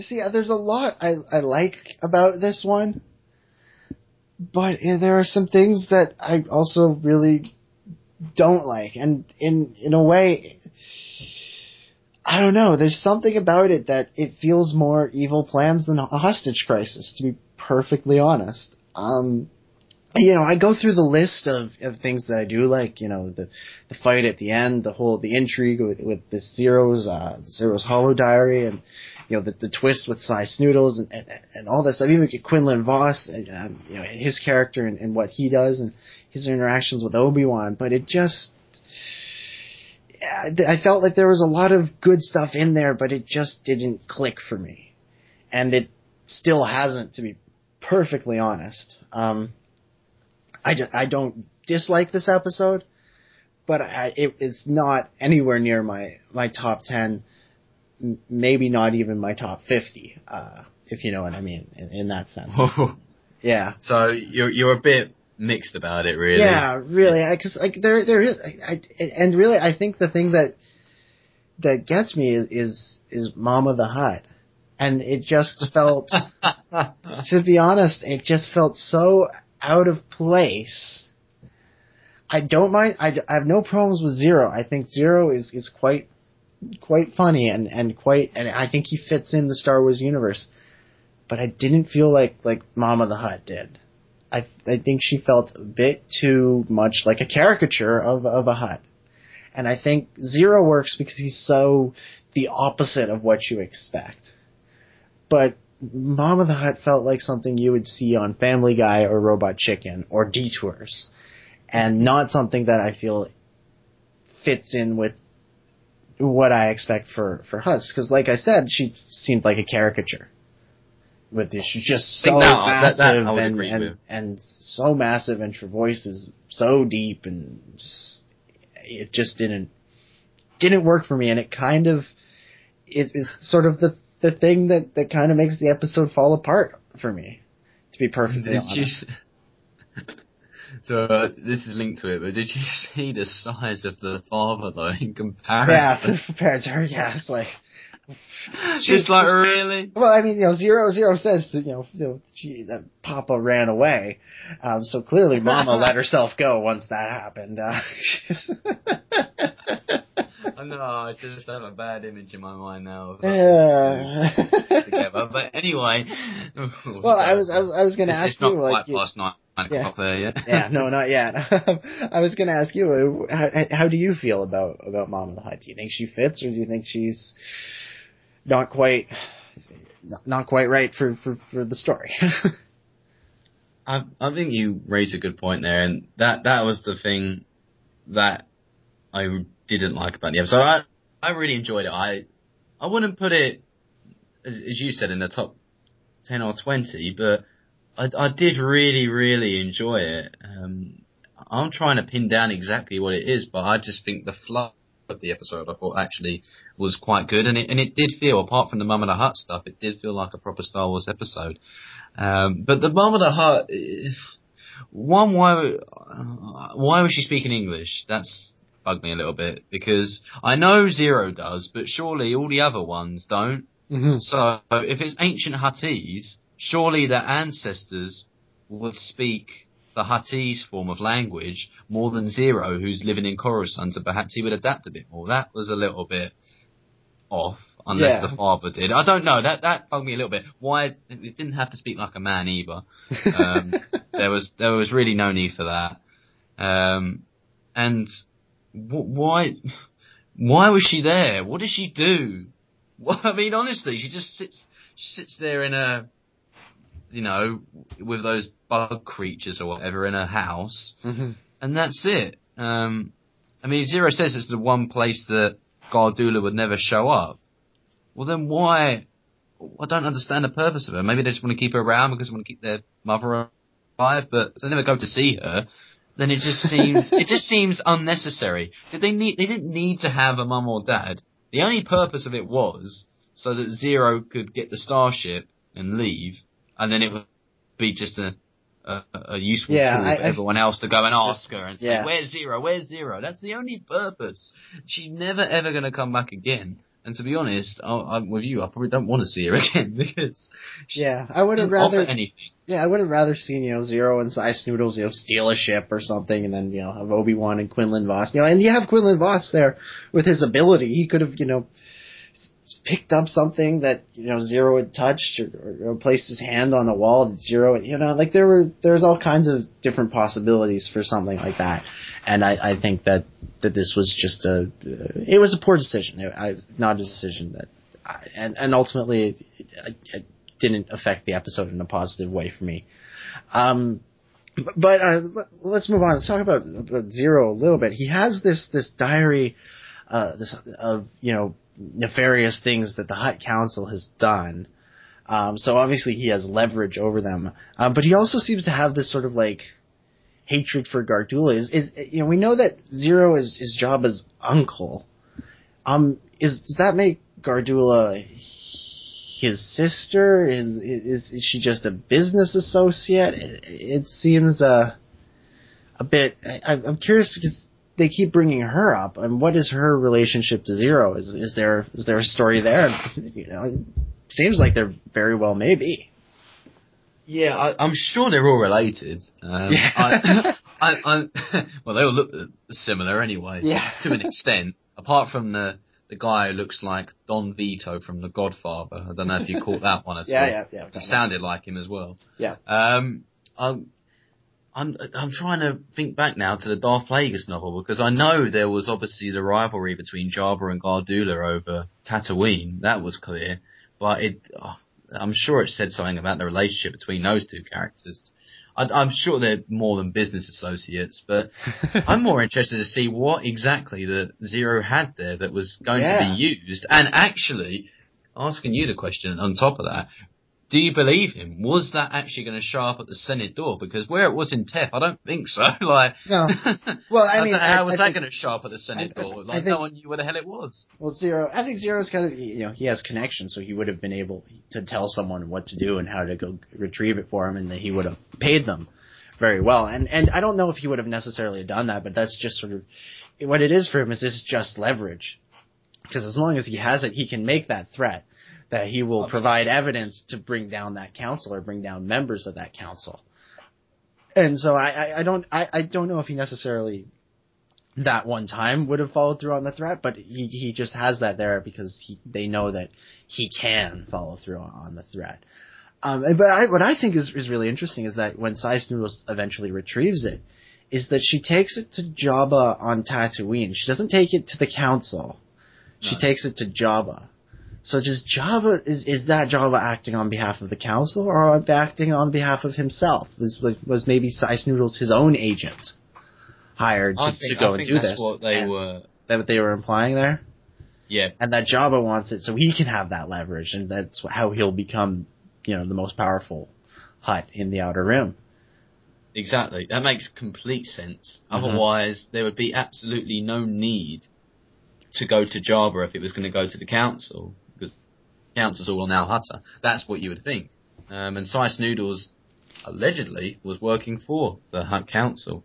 Um, I have- to say, she didn't get much money for her job. I, I, look, I look at how Yeah. was given compared Yeah. to Cad Bane. Really, I mean, Cad Bane was given a whole briefcase. She was Yeah, given like a couple. yeah. Look, I mean, it- and she was doing a harder job, I thought. You know. yeah, really. Yeah, it's clear that you know uh, payment inequality is not something that only does not does not just plague our own world. It plagues the galaxy far, far away as well. I mean, you know, Yeah. Noodles would must be really annoyed if she ever saw how much Cad Cad Bane Bane was got- getting, yeah, But that- that you know, you want the best ones at a premium price, mate. That's what you say. I guess, yeah. Uh, well, let's, let's talk a little bit about Sy Snoodles. I mean, she, uh, this was kind of interesting. This was sort of, you know, we saw them do this with, you know, bringing Greedo and, and do exactly what we expect to see with him. With, with Sy Snoodles, they kind of brought her in and they, they changed her. They made her seem, seem different. So I liked the inclusion of her better than, than the inclusion of, of Greedo. Not to, again, not to say there was anything wrong with the inclusion of Greedo, but I thought this was very interesting that they would bring her back like this um, to, to, to and give her a totally new pers- per, um, you know backstory and, and personality that you know she's she's capable of doing this. Wouldn't you agree? Oh. I, I still thought you were uh, talking there. Forget that. Cut that bit out. Yeah, yeah. Alright, three, two, one. Yeah, I I think I would agree to be honest. I think the size little storyline in this in this episode is just it is a bit strange. I mean, apart from the fact that she's obviously helping Jabba, that whole relationship with Ziro the Hutt is just a bit ugh. It's a bit it's a bit strange, It's- but you know. yeah, a bit a bit surreal to be honest. I guess it it can in a way fit into the Star Wars universe. You don't, you know, I'm not being speciesist. I'm just saying that it's not it's not your typical relationship. Um, nice nice noodles and Ziro the Hutt. It's not what you were expecting. I mean, let's- let's- No. It's it's it's a bit unorthodox, I guess, is how how I would put it. But uh, I mean, were you of the opinion that Ziro was using her all the way, or did you sense that Sy Snoodles was using him? Did, was there see, I- I I, I, never picked on up on the idea that she was was using him. I didn't I didn't see that coming. Uh, I thought they were they were essentially going to be working as a team, and I, I didn't I didn't think he was even going to betray her either. I I thought it was more just that they were um that they were going to be this new team of well maybe even a team of bounty hunters almost or you know I, I didn't see a betrayal coming from either of them, and and so when it did happen, I was I was surprised, if to be perfectly honest. I was. I think it's a quite a good surprise, though. Yeah. You need those in TV shows. Yeah, absolutely. Um, although I was just disappointed. Uh, I don't know about your reaction. I just, I mean, I, st- I was starting to like Ziro at this point, and then Oh, they yeah. kill him off, and it's just, oh, it's difficult. But you do that in all good shows, I guess. You have to, you know, sometimes get rid of the, the beloved characters to To really expand the storyline and uh, and actually grip people a lot more. But Yeah. oh, with with Ziro, know, what do you think? Were, were, were you- were you sad Yeah. to see him go in the end? yeah, I I, see, I I I never had a problem with Ziro at, at the beginning. I I you know in the movie or, or, or anything. I never had I never had issue, an issue with him. I thought the people that did have an issue with him, um, either, um, you know, had too narrow a view for what is Star Wars, and they wanted all Hutts to be a carbon copy of Jabba, which is boring. Let's be honest, it's boring. Um, or they were um, reading into his voice and letting their own. And they, and then you know, people who were saying, "Oh, he sounds gay." We'll just, we'll just say it. You know, they were Yeah, saying that, and which is totally offensive and totally, you know, not not cool. That's not something you should be complaining about. And you know, when this episode aired, I I heard someone talking about how you know they they they were kind of worried that this was you know that this was the, the production crew, um, you know, deal you know addressing the complaints of or or you know pandering to the the homophobes essentially who were against him for for sounding that way or, or for thinking that. Um, and I don't necessarily think that's the case. Um, but I, I think that, you know, either people with Ziro, because he was so different, either they took some getting used to, and, and I think a lot of people turned the corner by the time this episode aired um, on Ziro, where they they under, they could appreciate him as a as a new addition to the saga. And I think you know when he came out, people either just were not expecting it, or they were being stupid, um, which Yeah. you know it's unfortunate, but people are stupid sometimes. And anyways, uh, so yeah, I, I was never against Ziro, and, and and you know every time he appeared, he, uh, he grew on me. I, I you know I never and, you know I already started from a place of, of liking the character, and so I was never never against him, and so I was yeah I was like you I was sad to see him go. Um, I he was a he was a fun character. It was it was interesting. It's a shame they couldn't have kept him around a little bit longer. It would have been interesting to see him, like to see a scene between like him and Darth Maul or something. It would have been very interesting to see.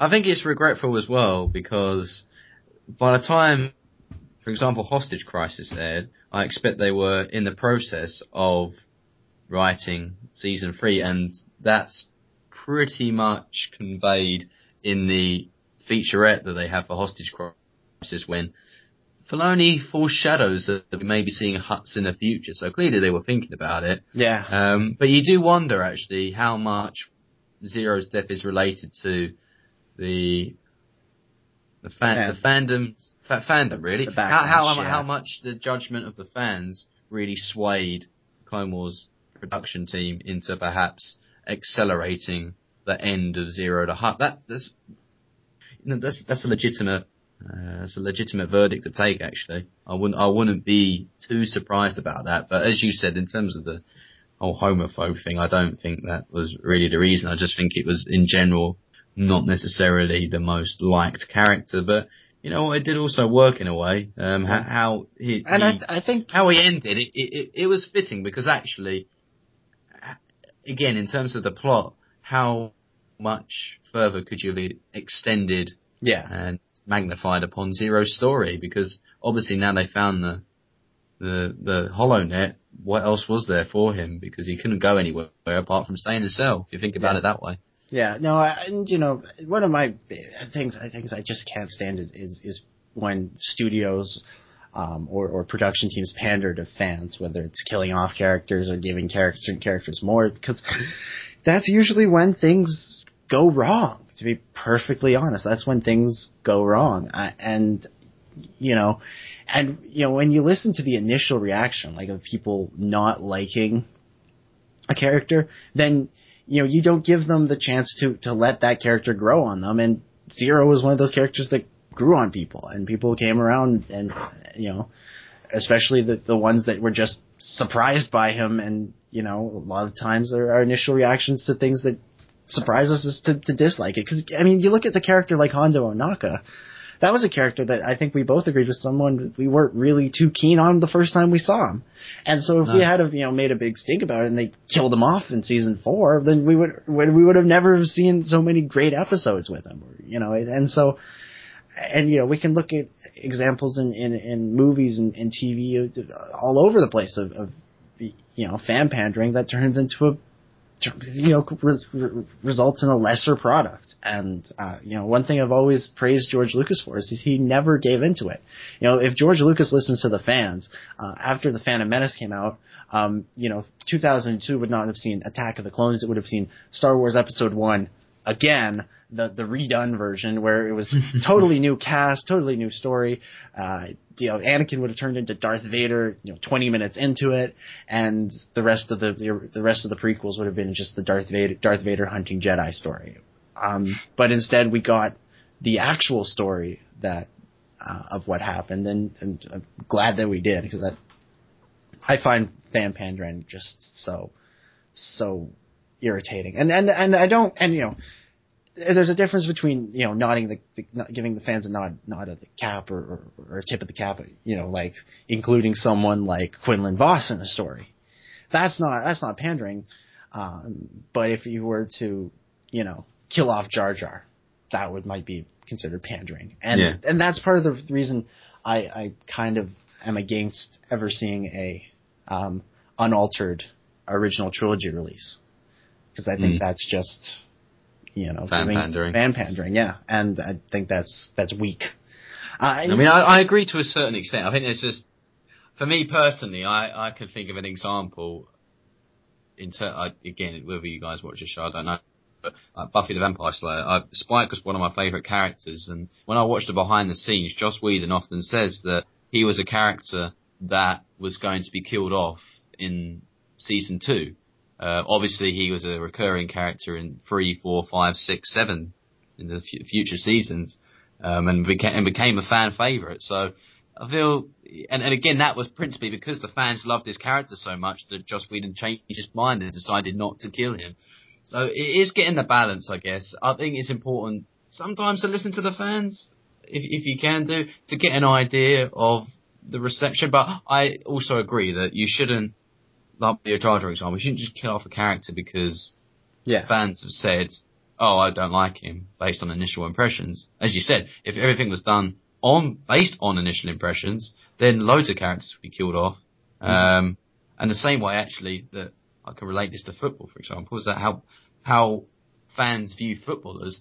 If if what they see in the first ten games is rubbish, and the manager said, "Just listen to the fans," then half of the fantastic footballers that finally came came out to the crop would uh, Yeah, would, no, would no longer exist because people because people would just say get rid of them. Yeah. It's the same way there with people as you characters in the Star Wars universe like Hondo Ohnaka. So yeah, it, it, I think it is important to note that, and I think to an extent though Disney are listening to fans as much as they can. Yeah, but they're well, not there's- there's stuff- to them, which is uh, obvious with the expanded universe now being labeled the Legends universe and making a clear distinction between canon and non-canon. Yeah, no, there's there's a there's a fine line between you know listening to fans, taking into taking into consideration what fans want, and and pandering. And I I hesitate to even put the killing off Ziro as, as necessarily pandering. Um, but there are, you know, it, it's it's sort of on the edge there where you can see you can see it both ways. Um, Well, it was obvious what we could say is that there was negative reception around there, and it is a legitimate claim that, that you could state it was down to fan pandering because it was obvious he wasn't a loved char- character. Um, that's true. Whether it is or, um, or or authentic is is a matter for debate, but you can see it being the case. That's I think that's the point we're trying to raise here. Yeah, yeah, that's that's that's the point. Um, and uh, last thing I want to ask you about, this kind of spans the entire entire trilogy of episodes, is, is the Hutt Council. Um, obviously, this is an allusion to the the Godfather films. Um, sorry, uh, but I, I, I just I, I I'm curious as to what you thought of them because I was kind of. I don't know. It, it seemed it, it was interesting and it, and it seemed interesting, but I kind of I don't know. I always pictured the Hutts as more just kind of individual, individual crime lords, and they didn't necessarily communicate with each other in, in such a way that they weren't like a. The Hutts aren't an organization; they are you, you know individuals. Um, and, and you know, again, this is kind of a you know a forget the old way moment where you know okay well yeah I, the Hutts aren't individuals they are this this council uh, um, but I'm curious what you thought of them Yeah, it was very, very different concept, I think, that, Mhm. that we've been introduced to. But I think it worked quite well, actually. And the idea of having Yeah. a, a council of Hutts who are, they're obviously related to each other, and in particularly in important matters such as uh, dealing with other members of this council or dealing with other Hutts, then you think there must be some form of communication. It was a, it, I mean, this seems like a, uh, a rare situation almost because of the profoundness and, and, and the importance of the mission at hand.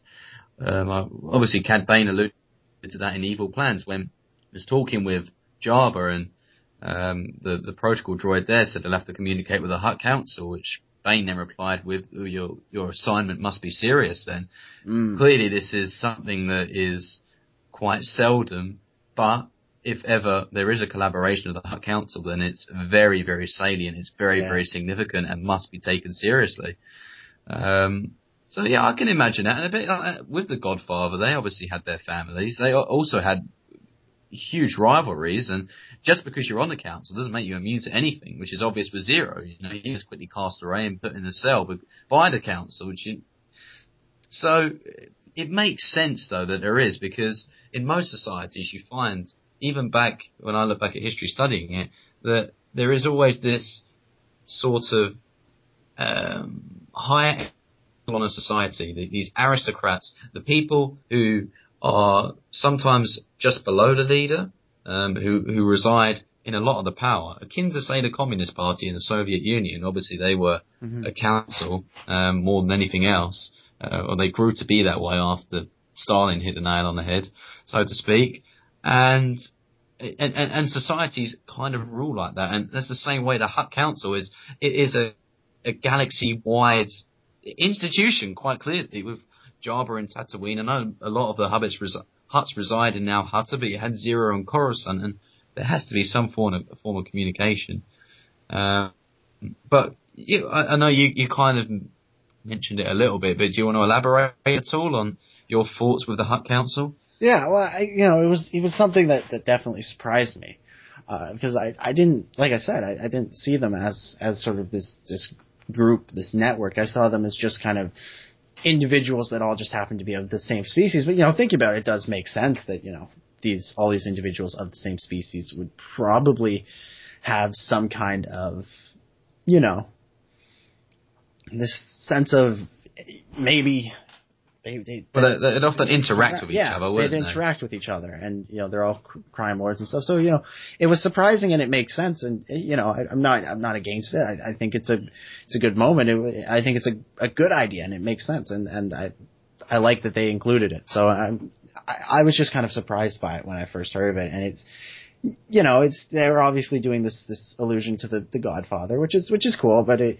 you know I you know, at the same time, it would have been nice to go down a, a different path because you know they're already, you know, just the fact that they're crime lords, you you can make that illusion and stuff. But I, I you know, like I said, no, not against it. It was just surprising more than anything to me. Yeah, absolutely. But a good surprise, I think. Yeah, yeah. All right. Um. So, uh, last thing I want to bring up is just uh, that how cool that fight was at the end of it between the Yes. Bane, Quinlan Vos, and, and Obi Wan Kenobi. Just that that the, the two on one, how Bane was able to hold his own was was really great. It was just a fantastic moment for the series as a whole. Because I, I remember seeing the, uh, the the San Diego Comic Con trailer for for season three, and it just it had that moment with Cad Bane with the lightsaber. I just, I just remember seeing that thinking, oh my god, what is going on there, and how is this happening? This is so cool. um, so it was it was uh yeah it was it was a great moment. Oh, um, it was a spectacular fight, and it really just illustrated the the growth in in detail, animation, in but also just the fight sequences from this point forward are just exceptional. Um, I mean, when we get onto the Night Sisters trilogy, wow! But uh, this was certainly a, a sign of things to come. yeah, yeah, exactly, exactly. So is there anything else you'd like to bring up about this arc as a whole? D- Well, uh, one brief question, maybe. I don't know if you would uh, um, have any answer to this. It's just a theory, but Teth, why Teth? I, I I don't know why it intrigued me a little bit about why this information was on Teth because obviously we saw it in the Clone Wars movie. That was where Rotta was obviously kept hidden away. So do you reckon that was stemmed the significance of Teth? Um, Yeah, I I think was stemmed from Ziro. Ziro perhaps said, yes, put Yeah. him on Teth because he obviously has secrets there and he knows the planet quite well. Is that? Yeah, that's You- that's what I thought as well. I thought it was it was just you know Ziro kind of knows the planet. Um, he knows sort of the good hiding places on it. Um, and as a result, uh, he whenever he needs to hide something, he sticks it there. Um, you know, maybe if if I was the Hutt Council, I would have thought, hmm, Ziro was or Ziro hit Rotta there, hit hit Rotta there. Maybe we should go to have a look around there for the uh, for the Holo Diary. But of course, you know, it's a big planet, so you know they can't check everywhere, and it's totally possible that they could miss it. Um, but yeah, I, I think it, it's just sort of that that's kind of Ziro's hiding place. That's where he puts stuff when he wants to when he wants to hide it, and yeah, that's that's sort of how I read into it. Yeah, well, I thought it was just intriguing to to bring up. Really, just uh, Mm-hmm. Yeah, it, it does actually make sense because obviously there's a lot of well, he's put Rotta there and he's obviously got the HoloNet there. Yeah. it's, it's all right putting all things in one place, but if someone finds out that place, then you're pretty screwed, you know. Yeah, exactly. Exactly. Fortunate for Ziro, but apart from that, that's the only thing I wanted to bring up, and um, I'll pass over to you now. All right. Well, I think now is the time we should uh, we should do do our favorite quotes from from from these episodes. Um, so Oh, are, are are you ready, or should, shall I go first? I'll I'll let you go first again. All right, so so from the sphere of influence, my favorite quote is you know it's that scene with, with Anakin and Ahsoka on the landing platform, and Ahsoka runs up to, to Anakin. They have their little back and forth, and, and Padme is just sort of watching the whole thing, and she just sort of goes to Anakin, I, "I still can't believe they let you teach." It was just kind of this like funny moment that you know we're all kind of in on that. You know, it's all we're all kind of like, really, Anakin Skywalker with a Padawan. You know, he's the future Darth Vader, right? You really want him training the the, next the next generation of Jedi. Um, so I, I quite liked that moment. Um, and the other, the other moment from that, uh, or then from a, sorry, and then from a, um, evil plans. Um, my favorite is the uh, is the Jogan fruit salesman uh, saying, um, "Don't watch your credits, watch your health." Um, and then when, or as his as his grandfather used to say, uh, "Don't watch your credits, watch your health." And when, when I was watching my health, someone stole my credits, and I thought that was quite quite amusing. Excuse me. And even before that, there was another good line. Like that's the thing. The first five minutes of Evil Plans is quite funny. Um, of you know, Anakin, this little exchange between Anakin and 3PO, and Anakin says, "3PO, I'm sending you on a mission." And 3PO goes, "Oh my!" He's so excited, and Anakin goes, "And I'm sending R2 with you." And 3PO goes, "Oh my!" Like he knows something bad's gonna happen. Um, and then from from Hostage Crisis, um, when uh, when Cad Bane says, "I'm in control, I make the rules now," just such a cool moment, such a Oh, badass moment great. from from from Cad Bane, and also um, when when Ziro comes out of the jail and he's going, "Oh my eyes! This is the light. It burns." And you just hear, you can just hear one of the clones go, "Oh God!" It's, it's just like he's kind of speaking for some of those fans in that moment. Um, and then uh, in the uh, the, the fi- in, in the final one in Hunt for Ziro, just when when Obi Wan says to says to Quinlan Vos, "I never did like hanging out with you when they're hanging off the ledge. It's so corny, it's so cheesy, uh, but I loved it. It was that was a funny moment. Um, how about yourself? Any favorite quotes from these episodes? Yeah, I'll start off with Sphere of Influence. We haven't mentioned him yet, but Lieutenant Dan Tebow. Dan Devo. Oh. Dan Devo even. I can't even say his name right. That's, Dan uh, Tevo. Dan Tebow. Dan Tebow. That's a great start to a quote. Yeah. get better, right? But I don't feel as bad because he probably is inept in that department as I am.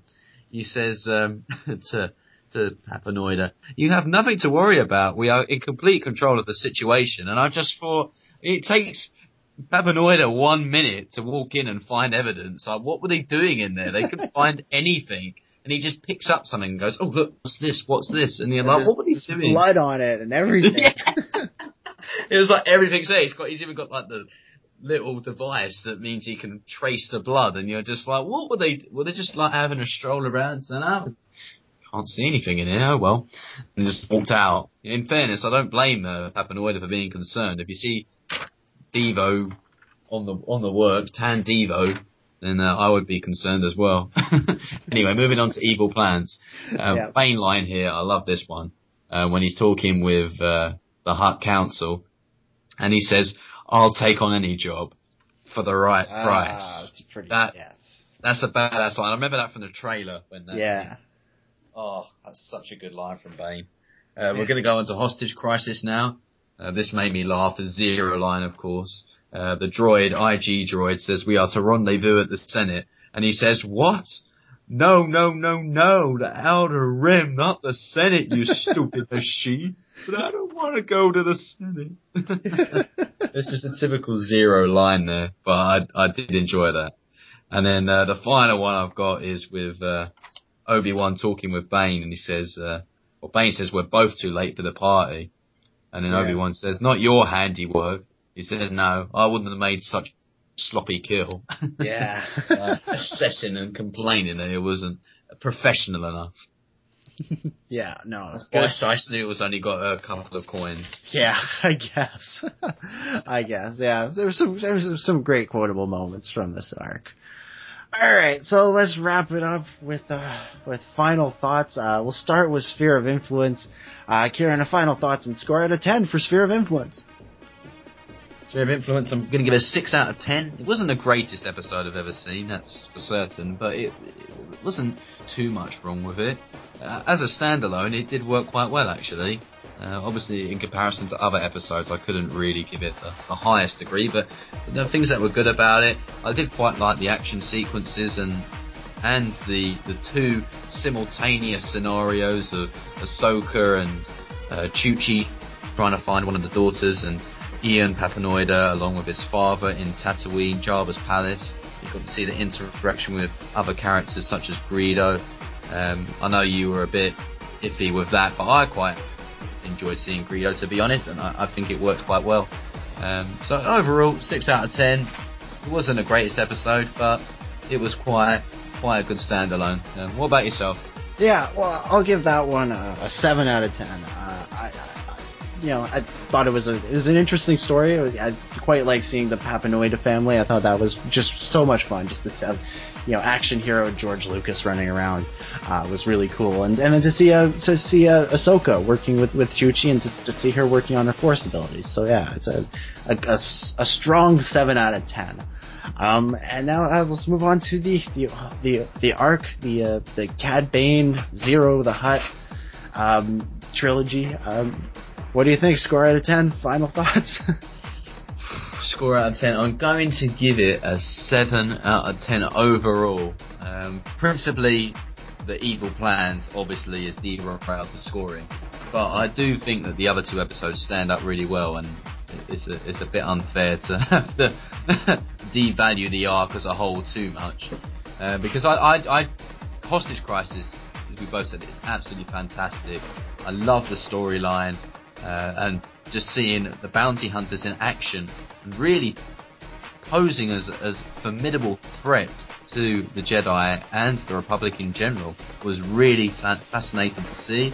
And then obviously we find out that Ziro was released by the Hutts, um, more so in the in the Hunt for Ziro arc, which I know you were a bit ambivalent about, but I, I, I did really really enjoy. I think it, it stood up well, and I love the music rendition of Indiana Jones, which you still need to see, and I I also loved seeing the character interactions with Quinlan Vos, Obi Wan, and of course we touched upon the, the the final action scene with Cad Bane against Obi Wan and Quinlan Vos was just oh, it was a magnificent spectacle. To be fair, it was aesthetically executed to perfection, and you know what, we've got some good good fights coming up afterwards, but this was just one of those that really laid down a mark in my opinion and showed how far again the animation quality of these action scenes has, has progressed. And the final part with seeing Sy Snootles and the and, and Ziro, of course, which if I had more time, I would write a eulogy for, but I just, I just don't. So um, sorry, Ziro, but um, we're, we're sorry to see you leave, and um, that's as far as it goes for me. So I can't I can't control my feelings now. I'm getting really emotional. so I'll uh, I'll pass over to you. yeah, I, I I'll give this this arc on, on a whole, uh, I guess six point five. Um, you know, I, and really, I, I I I like. There's a lot to like in this arc. Uh, you know, if I were to give these episodes, you know, individual scores, you know, Hostage Crisis, like I said, would be like a nine, nine point five out of ten. Uh, Hunt for Ziro would be around a six, and you know, uh, Evil Plans would be a two. Uh, you know, um, you know, it was. I, I love the action and the, the intrigue of Hostage Crisis. Uh, and there was a lot of cool stuff. I loved seeing all the underworld things and, and seeing Quinlan Vos and, and, and all that in in Hunt for Ziro, and, and of course the fight scene at the end of that, uh, as you said, was was so so cool, and it was very unique. It was not something that we see very often. We see, you know, these Force users going up against a, a non-Force user who just sort of has this insane set of tools at his disposal to, to fight with. So that was very cool. Um, and yeah, and then even you know even even Evil Plans had some some some, funny moments, and, and I appreciate it for that even if though it's you know not my favorite episode or not anywhere close. um, so yeah, so overall six point five for this arc. So thank you everybody for listening. Uh, don't forget you can catch new episodes every other Tuesday. Um, we are going to stick to that schedule uh, as, best we can going forward, and it shouldn't be. You know, there shouldn't be long breaks anymore. Uh, we should be able to do a, a straight run, uh, at least until at least until Christmas. Um, and who knows? Who knows where we'll be at that point? How much how much longer there will be to, to go after that? Um, and then and yeah, so you can get in on the conversation if you want. You can send us an email at clonewarstrikesback at gmail.com. Uh, like us on Facebook, facebook.com slash Clone Wars Strikes Back, or just search the Clone Wars Strikes Back. Uh, and of course, follow us on Twitter at TCW Strikes Back. You can follow me personally at DominicJ25, and you can follow Ciaran at CDuggan6. Uh, don't forget to subscribe to the Star Wars Underworld podcast feed. That's where you'll find this show and my other show, the Star Wars Underworld podcast on iTunes. Uh, that and that way you will never miss an episode. Uh, and hey, if you'd like to, you could leave us a review. And while you're there, don't forget to check out the Star Wars Underworld podcast, which is recorded live every Thursday at 9 p.m. on channel 1138.com and then uploaded to the iTunes for Friday. Uh, and uh, it's always a lot of fun. It's myself, Chris Siegel, Benjamin Hart, uh, talking all things Star Wars, breaking down all the latest news and rumors. Uh, and then, of course, when Star Wars Rebels kicks off, it'll be a whole different story. Uh, and then between between shows, hit up StarWarsUnderworld.com for all the latest breaking Star Wars news, including Episode 7, Rebels, and so much more. Hopefully, we'll get some news about Season 6 of the Clone Wars on DVD and Blu-ray soon as well. Uh, you know, the Germans are getting it, and so uh, if our experience with the uh, with season six, aka the bonus content, was any experience, uh, Germans get it first, and then we get it shortly thereafter.